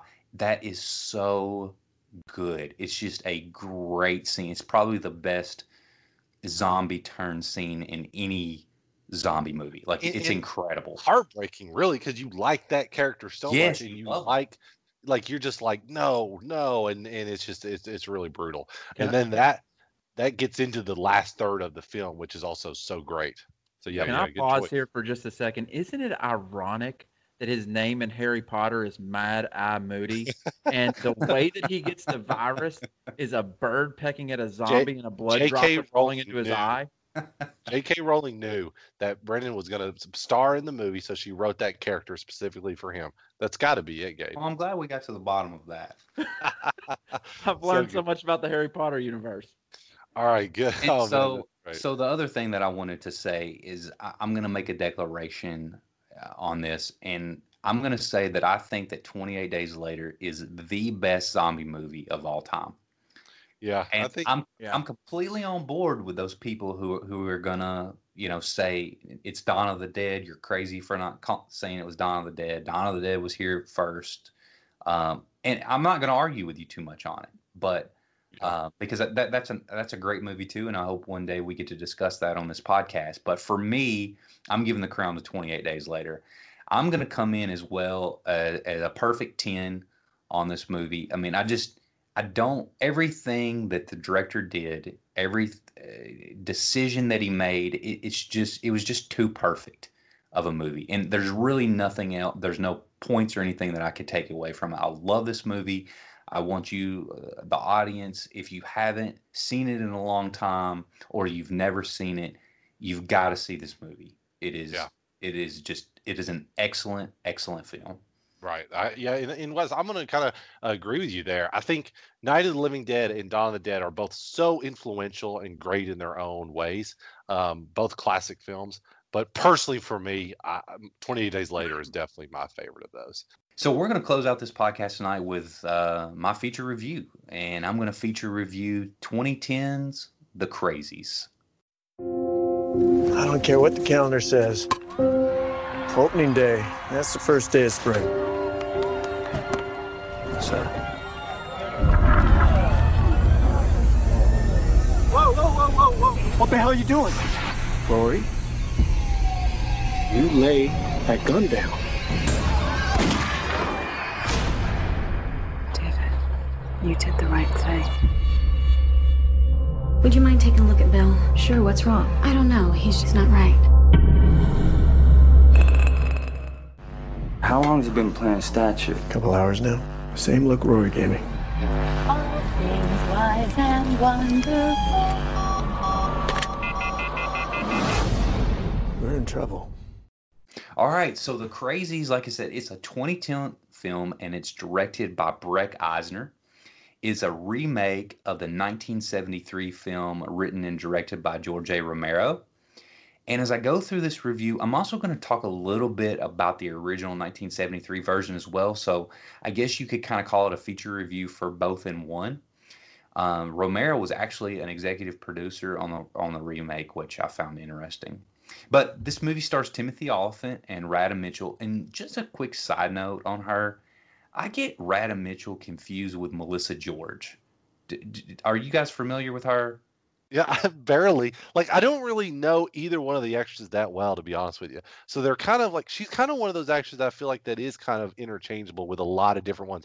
But honestly, I kind of feel that way about the lead actor now that I think about it. They look uh, exactly Timothy alike. Olyphant kind of is interchangeable with a lot of other guys too. But anyway, that's that's another conversation. Yeah, I mean, Radha Mitchell and Melissa George, they're both Australian. They're similar age. They, of they course, the look person. similar. And Melissa George, she's the star of thirty Days of Night and the Amityville Horror remake. And then Radha Mitchell is in The Crazies, and then she was in Pitch Black. So, um, but anyway, that that's not important to my review. I just, I, I, I thought it was Melissa George when the movie first came on. And as it, it's, it progressed, I was like, wait, that's, this is, no, these are different people. But anyway, so the synopsis, and I took this synopsis from Wikipedia. The film focuses on a fictional Iowa town called, called Ogden Marsh, and basically where the water supply becomes infected by a military virus called Trixie that turns those infected into violent killers. And so the movie was, uh, I'll, I'll say, a hit with the critics. It had pretty good reviews, and we always say this, especially for a horror film. Uh, which I think that is kind of starting to change because there's a lot of really well-reviewed horror movies that are coming out. But um, anyway, uh, as, uh, the, it was a big hit with the critics, especially for a remake of a horror film, too. The remake was actually better received than the original movie. It had a decent budget at twenty million dollars and made fifty-five million dollars during its initial theatrical run. So, you know, mildly successful film. So... Um, just a few talking points about this movie. I'm personally a pretty big fan of it. It's a very strong entry into the infectious disease category. In my opinion, it's one of the best zombie movies of all time. I'd probably personally rank it within my top ten. Um, have you guys, have y'all seen The Crazies? What, what are your thoughts on it? Well, I've, I've seen The Crazies. In fact, I saw it with you the first time, and oh. I started rewatching it like this week, and I was like, I've seen this with Wes. And let me tell you when I realized that I'd seen it with Wes. There's a very fa- famous scene in the very beginning where they're playing baseball, and this crazy walks into the baseball field just being obnoxious, like in the middle of a baseball game, and he's got a gun. And short short version is the main character has to shoot him in the head. Um, right there in the beginning, it's it's absolutely nuts. I remember watching that with you. I want to say we were in college suites, but I don't. I think we were older than that when it came out. Were we in college suites? No, we might have been in college suites into. When did it come out? No, it was it was a little later than that. It, again, it came out in twenty ten, so it was a little little later than that. But I, I think I, I, I do remember at your watching house. it. I couldn't remember where I watched it, but I was I started watching. I was like, oh, I've seen this film, uh, but I finished it again. So, um, well, the opening the opening of the movie is is actually it's very similar to the seventy-three original, except for the the newer movie is a, is a lot more intense. You know, there's a couple of kids getting ready to go to bed, and the dad has gone crazy. You know, it's not just the title of the movie, we, where he ultimately burns his own house down with his family inside. But then after this point, the remake and the original, they really kind of go their separate ways. There's very few similarities after this point. But like you said, Gabe, we, we find our way to the baseball game, you know, shortly after that, where a lot of the townsfolk are, are present. And like you said, I thought I, I really enjoyed that scene. I like how the guy just kind of slowly walks up. People slowly start realizing, like, what what is this guy doing? And then they realize he's got a gun. And then, you know, Timothy Olyphant, who plays the sheriff, um, like you said, has to shoot him. And I feel like from that point on, the movie really takes off. You know, the military shows up. It starts quarantining the town and, and, and all that. T-Man, had you seen The Crazies recently? Yeah, I'd, well, I saw it when it first. first came out, and I thought it was okay. Like, it's one of these films that I see in the theater and I, I enjoy it fine enough, but then I never really think about it again. And and honestly, if we had never, like, I probably would have never watched it again. No, like, disrespect to it. It's fine in my opinion. It's okay. It's, but it's not, I guess it's just not one of these films I seek out. Um, it's not my favorite, you know, zombie movie by, by any short, you know, uh, by any means. You know, I don't even know, like, I didn't even honestly think of it as a zombie movie. That's that's actually interesting uh, uh conversation. Like, I, I don't even know what I w- was was considering it as. Um, but you know, I've re I'm rewatching it right now. I'll be honest with you guys, I'm only an hour into it, uh, so I haven't gotten all the way back into it. So when we reconvene for our next podcast, I'm gonna give you that last forty minute review for sure. All over again. Uh, but yeah, I mean, it's it's it's enjoyable to rewatch again, but it's not like my favorite, I would say. Well, I think the director actually does a really good job with this movie. You know, he captures some great shots, whether it's the overhead view of the plane when it's in the water. Um, he does some great camera work during an intense car wash scene or during the barn hideout scene. Um, but I, I was like, so who is this dude? I've never even heard of him before. And he has a very short filmography for directing. He directed Sahara with Matthew McConaughey, and most recently he did The, the Last Witch Hunter with Vin Diesel. So certainly doesn't have the most prestigious filmography, but I do want to praise the effort here. Well, actually, let me jump in here on that real quick, Wes, because if I'm not mistaken, so the director is, what is it? What's his name? Breck Eisner? Breck Eisner, yes. So if I'm not mistaken, I could be mistaken on this, so don't don't give me if I'm wrong. Um, I think he's directing The Expanse now, which is one of uh, Gabe and I's favorite uh, science fiction shows on T V. And for anybody that likes The Expanse, it's on Amazon now. I believe he does. So I think he's into television now. Um, if, if he I'm he not. is. That's what he's doing yep. now. I was yeah. just more commenting he's mostly on the, the filmog- filmography. Yeah. So which happens, which is actually, and this is a really interesting conversation you, we could all have someday, is like how a lot of filmmakers who have talent, who maybe don't hit it big, end up going to television and really flourishing, because he really is an excellent director on The Expanse. So anyway, yeah, that's interesting. Yeah, I mean, and, and it's not so much that Sahara and I, I've not seen The Last Witch Hunter that that is they're poorly directed movies. I mean, this guy has some some some talent. Like I said, I love some of the shots that he sets up uh, in The Crazies, but sometimes, you know, you get your director role, that doesn't necessarily mean that the material that you're going to direct is is all that interesting. Sometimes the director does the best he can with, with the story. Yeah, I'm and, going to go ahead and back you up there, because this movie, the original, was not that good. And I'll tell you, T-Man, this, this second movie is good. Like, I'm going to rate it pretty high because he does really good with the source material. Um, I don't know, guys. I'm an hour in, and it's taken me a couple of times to get like I'm not hooked. Like I'm not like in it. Like I might. I'm not dying to finish it. I'll just put it that way. But well, you know, I, I, I support what you guys are saying there. I think it's a it, it's a really fun movie, uh, and I'm really surprised. I figured this would be one that you would rewatch again, and and and it would kind of grab you. I figured I figured you were T-Man that you would actually enjoy this movie a lot. Um, my favorite character, I think, is Kurt West's feelings. Is played by well a lot tonight. We we went on the Will Smith thing, and now we're bashing my feature review. But oh, sorry. Uh, The, my favorite character, I love Russell, and he's played by Joe Anderson, and this character is based on Clank from the original movie, and their characters actually have similar arcs, so that is one similarity that, that the remake and the original have together, but uh, he's a fun character and just a guy you'd kind of want fighting with you, especially uh, except for that small portion of the movie, and I, I won't spoil it where he goes a little crazy, but um So what what what are your guys' uh, favorite scene from the movie? Gabe, you've seen it recently. We'll start with you. All right. So uh, the audience asked for it. I made it for the Crazies. I couldn't help myself because I just rewatched it. I made oh, a list Lord. for the Crazies. It's nice. A short list, but I'm I'm really excited to give it to you guys, and it l- relays into my favorite scene, Wes. So that's why I'm doing this. Things that really grind my gears. I stuck with tonight's theme, so I kept it across the board.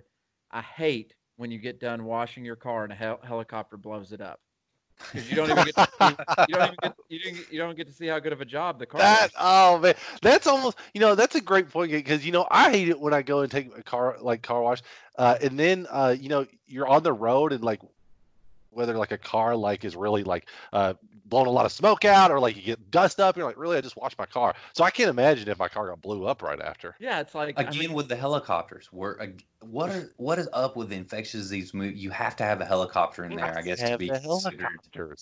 It's like so, that's when you know things are serious. The government's there. You got the helicopters. So I'm gonna pause here during my list because it is my it is my favorite scene. So the scene is. They're going, so they're trying to hide from helicopters because helicopters are trying to exterminate the virus in the town.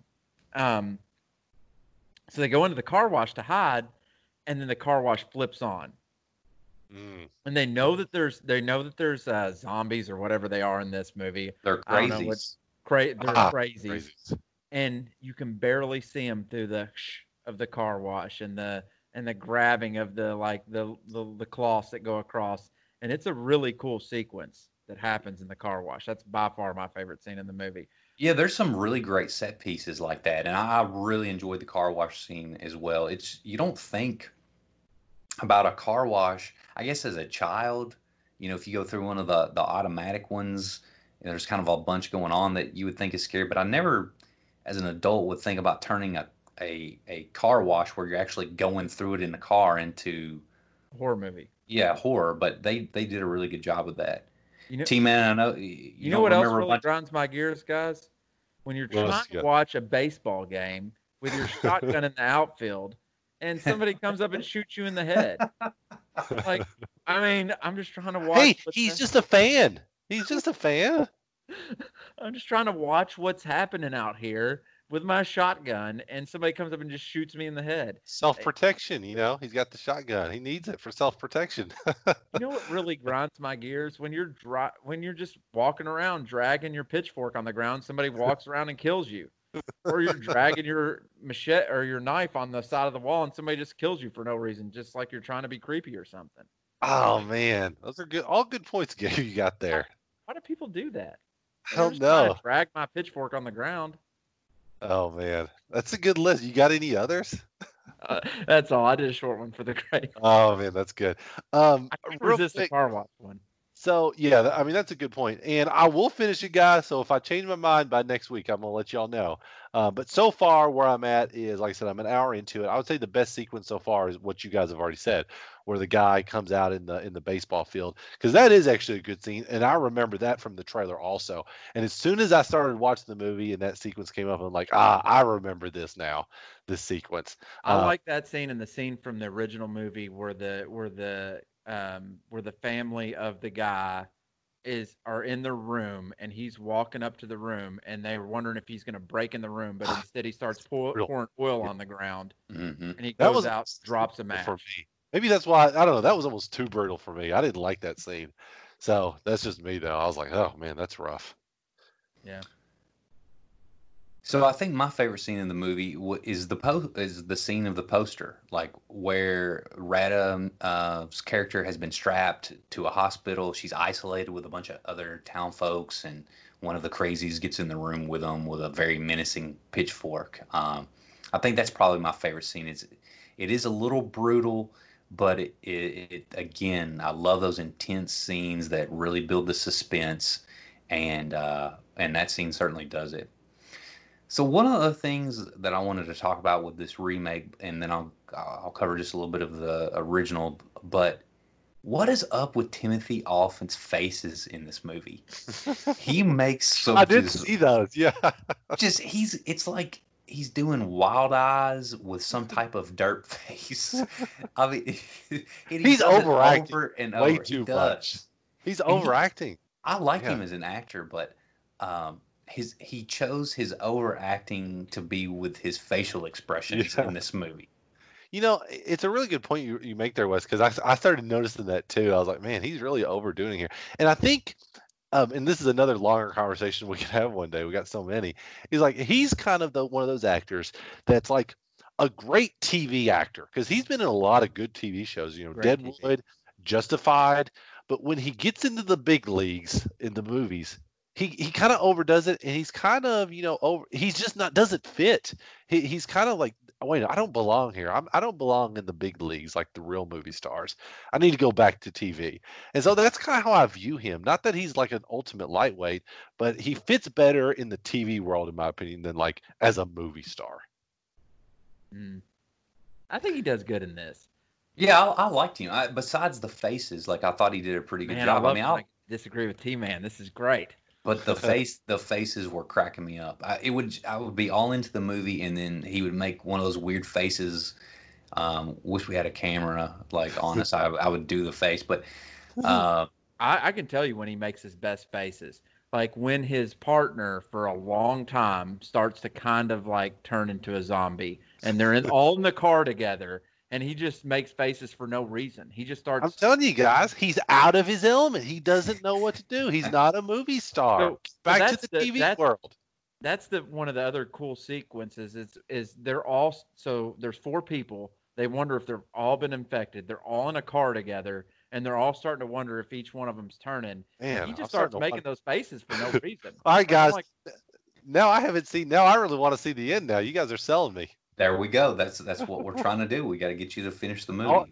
Plus, I want to keep seeing those faces. Plus, I want to keep uh, talking about how Timothy is not a movie star. So I'm going to well, keep on that. Sil- it's a silent scene. So, like, nobody's really talking. Everybody's just wondering if they got the virus, and he's just making faces. Like, I'm just laughing. I'm just sitting there. I'm like, keep keep going. Do the next one.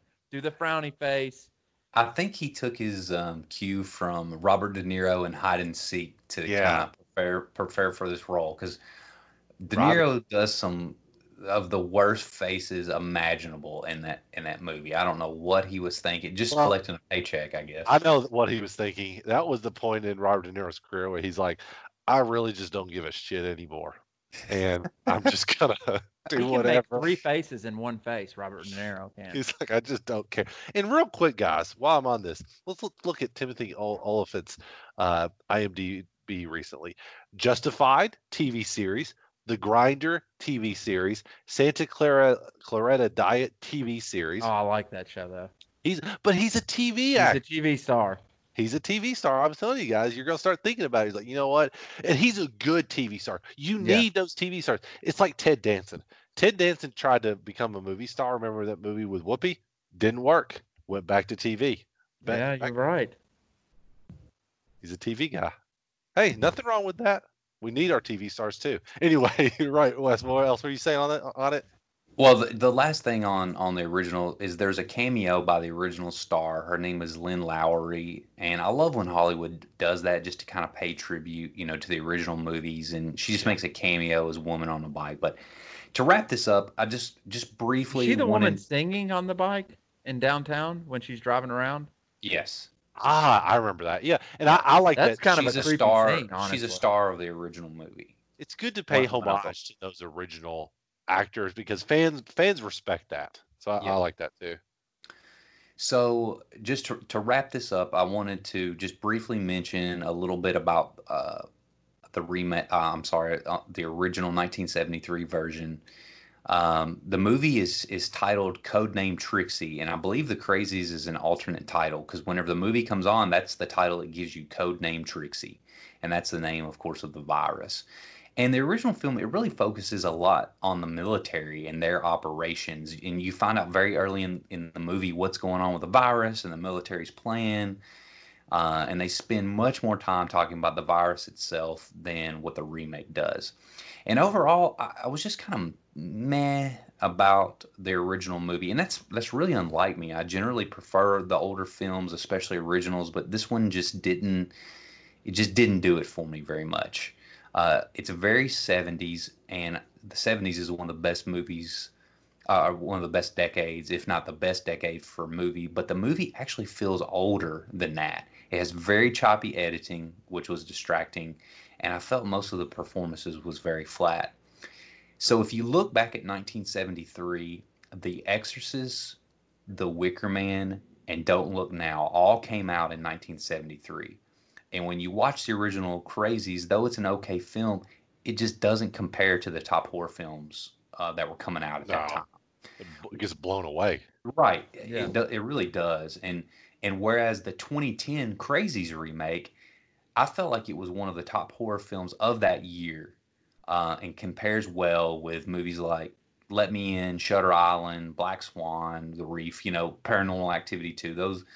I, it's not, I, I wouldn't call it better than some of those movies, but I think it compares well. Um, and I'll, I'll actually go on to call The Crazies the top pure horror film of twenty ten, where some of those other ones are more horror adjacent. And I'm going to go ahead and give this movie an eight out of ten. Um, I really enjoy it. I actually own it. And upon my most recent watch, I was like, this, this is why you bought it back when it came out. It's, it's, it's, it's a really solid movie. Uh, T-Man, I'm sure you'll be saving your rating for whenever you, you complete it again. Well, I'm going to go, I'm going to do my prelim rating right now, because I have technically seen it. I uh, just couldn't remember a whole lot about it. Um, right now, I'm I'm at a six out of ten. It could go higher. It could go lower. Uh, we'll see when I finish it. Okay. I'm, I'm going to give it a seven out of ten. It's better than I thought it was, was the first time that I watched it.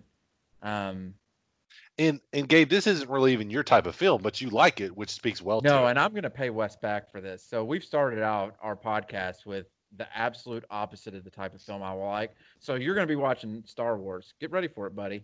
Um, oh, that is true. None of these. This is these are not Gabe's genres at all. I watched so that all is true. The Crazies. I watched all these movies, all these horrific movies that just got just me. Just wait till at, our Will Smith uh, marathon. That, that'll yeah. get Wes back. Yeah, yeah. I'm going to get him back. I don't really care, but I've watched all these horrific movies, and but I give it, it was good. It's a seven out of ten. All right. Well, before we before we completely wrap the episode up, th- there is one thing that just occurred to me, and we did not talk twenty-eight weeks later at all, and I think the listeners are going to be like, what is up with that? So... just within five minutes, does anybody want to say anything about twenty-eight weeks later before we, we truly close the podcast? Uh, I will. I would say, and I didn't bring it up in twenty-eight days later because um, I don't like. I think twenty-eight days later blows twenty-eight weeks later out of the water. But I think it is a good sequel. It's a good film, and I, I have one point to make about twenty-eight weeks later is that it does have an awesome opening sequence. Dang it's it. really good. Um, it's a really good opening sequence, but then it kind of never matches that level, in my opinion. Like it's never as good as that opening sequence. And with me in films, is like if it starts out great, then okay, that's awesome. Hoping it can keep going that way. But when it starts, it's so such a high level and then it drops considerably, it never reaches gets close to that level. I always kind of end up disappointed because you kind of you can't leave the theater on a high. It never reaches that original level. So um while it's a good film, um it's not something that I, I rewatch all the time by any means. I think Danny Boyle knew that, and that's why he played his music in the beginning. He was like, this opening sequence is awesome, but it's the best opening sequence of... You knew I was going to say this, T-Man. It's the best opening sequence of any horror movie. It's fantastic. I love it. Was, it. It was my point. I don't. I've been saying that point for years. Anyway, they're running uh, to the boats. The music starts blaring. The people are breaking into the house. It's so good. But it does have a good cast. I will call out the cast. Uh, Jeremy Renner, uh, Idris Elba, really good cast. Uh, oh. Before they kind of became stars. Mm-hmm. Uh, so excellent mm-hmm. cast. Good director. Uh, that director uh, has done some really good films. I can't think off the top of my head what else has he done. Uh, but it is a really well-made movie. And I wish they would make another another one, uh, like a twenty-eight months later or something. Well, I'm, I'm a Jean Poots, who is actually becoming more of a star in her own right. She was in this, uh, I think she was like seventeen or eighteen years old whenever she started, twenty-eight yep. weeks. But she was recently talking about it and how she wants them to do, I guess months is next, like a twenty-eight months later. And yeah. we're already kind of past that, of course, in the in the timeline and like her character's age. I don't know how they would do that exactly, but I would love for them to do a new film. But I, I actually watched twenty-eight weeks last night. It's the first time I've seen it in probably four or five years. And again, like you guys have already said it, the opening scene is strong. Um, I really enjoyed most all of the movie. I think it is it's a very strong entry into the the zombie franchise.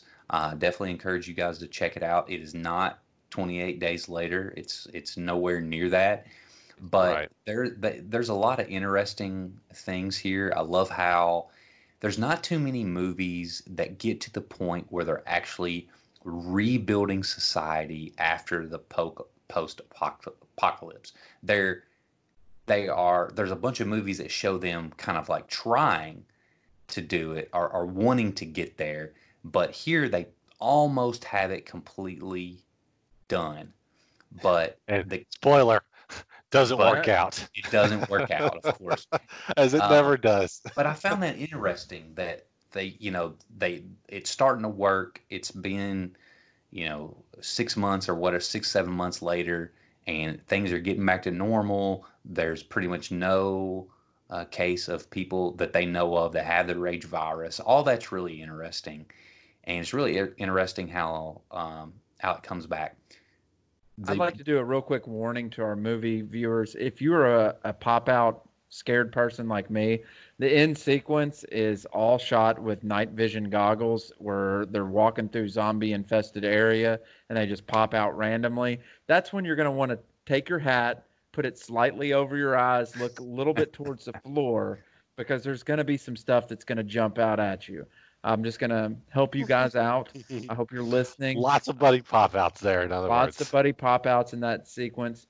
Um, another thing is, like, through through what we're going through right now, um, the actual album from Bob Marley and I Am Legend is called Legend.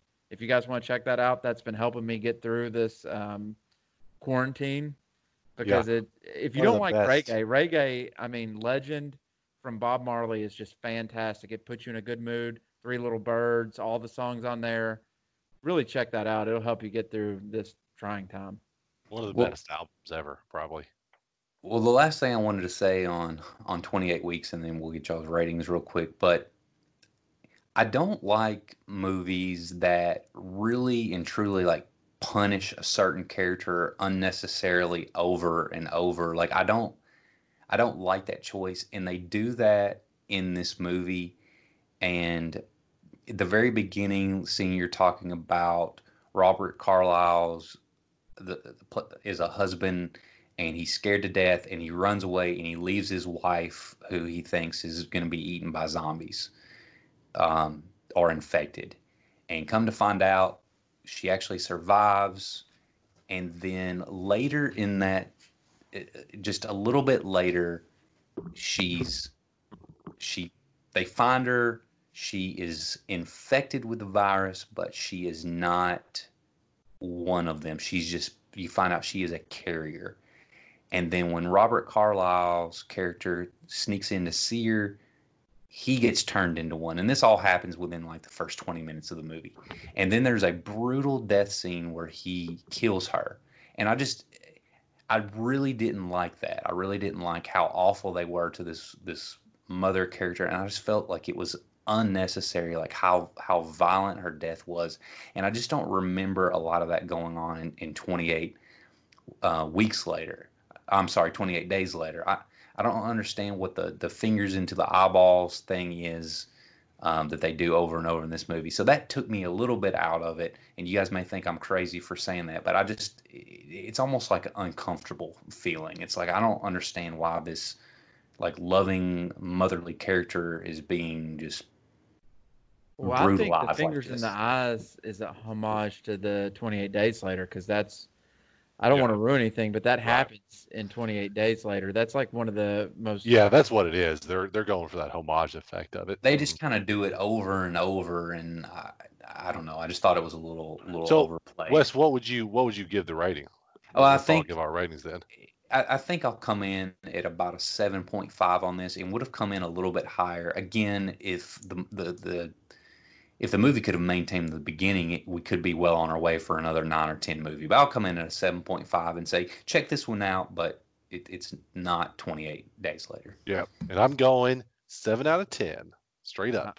I'm going seven point five out of ten, a little bit higher than The Crazies, a little bit lower than I Am Legend. But the opening sequence, I'm giving a ten out of ten. Well, guys, I think that's it. I, I think we've covered everything in, in, in depth, and uh, we'll wrap up here. So... Uh, we're, of course, trying to grow our podcast and make it a success, and we encourage you to st- subscribe to our show, which can now be found on most major podcast directories. If you like what you hear, it'd also be super cool if you'd leave us a five-star rating and a review. And seriously, we'd love to catch up with you, the listener, and, and talk about uh, talk to you about movies.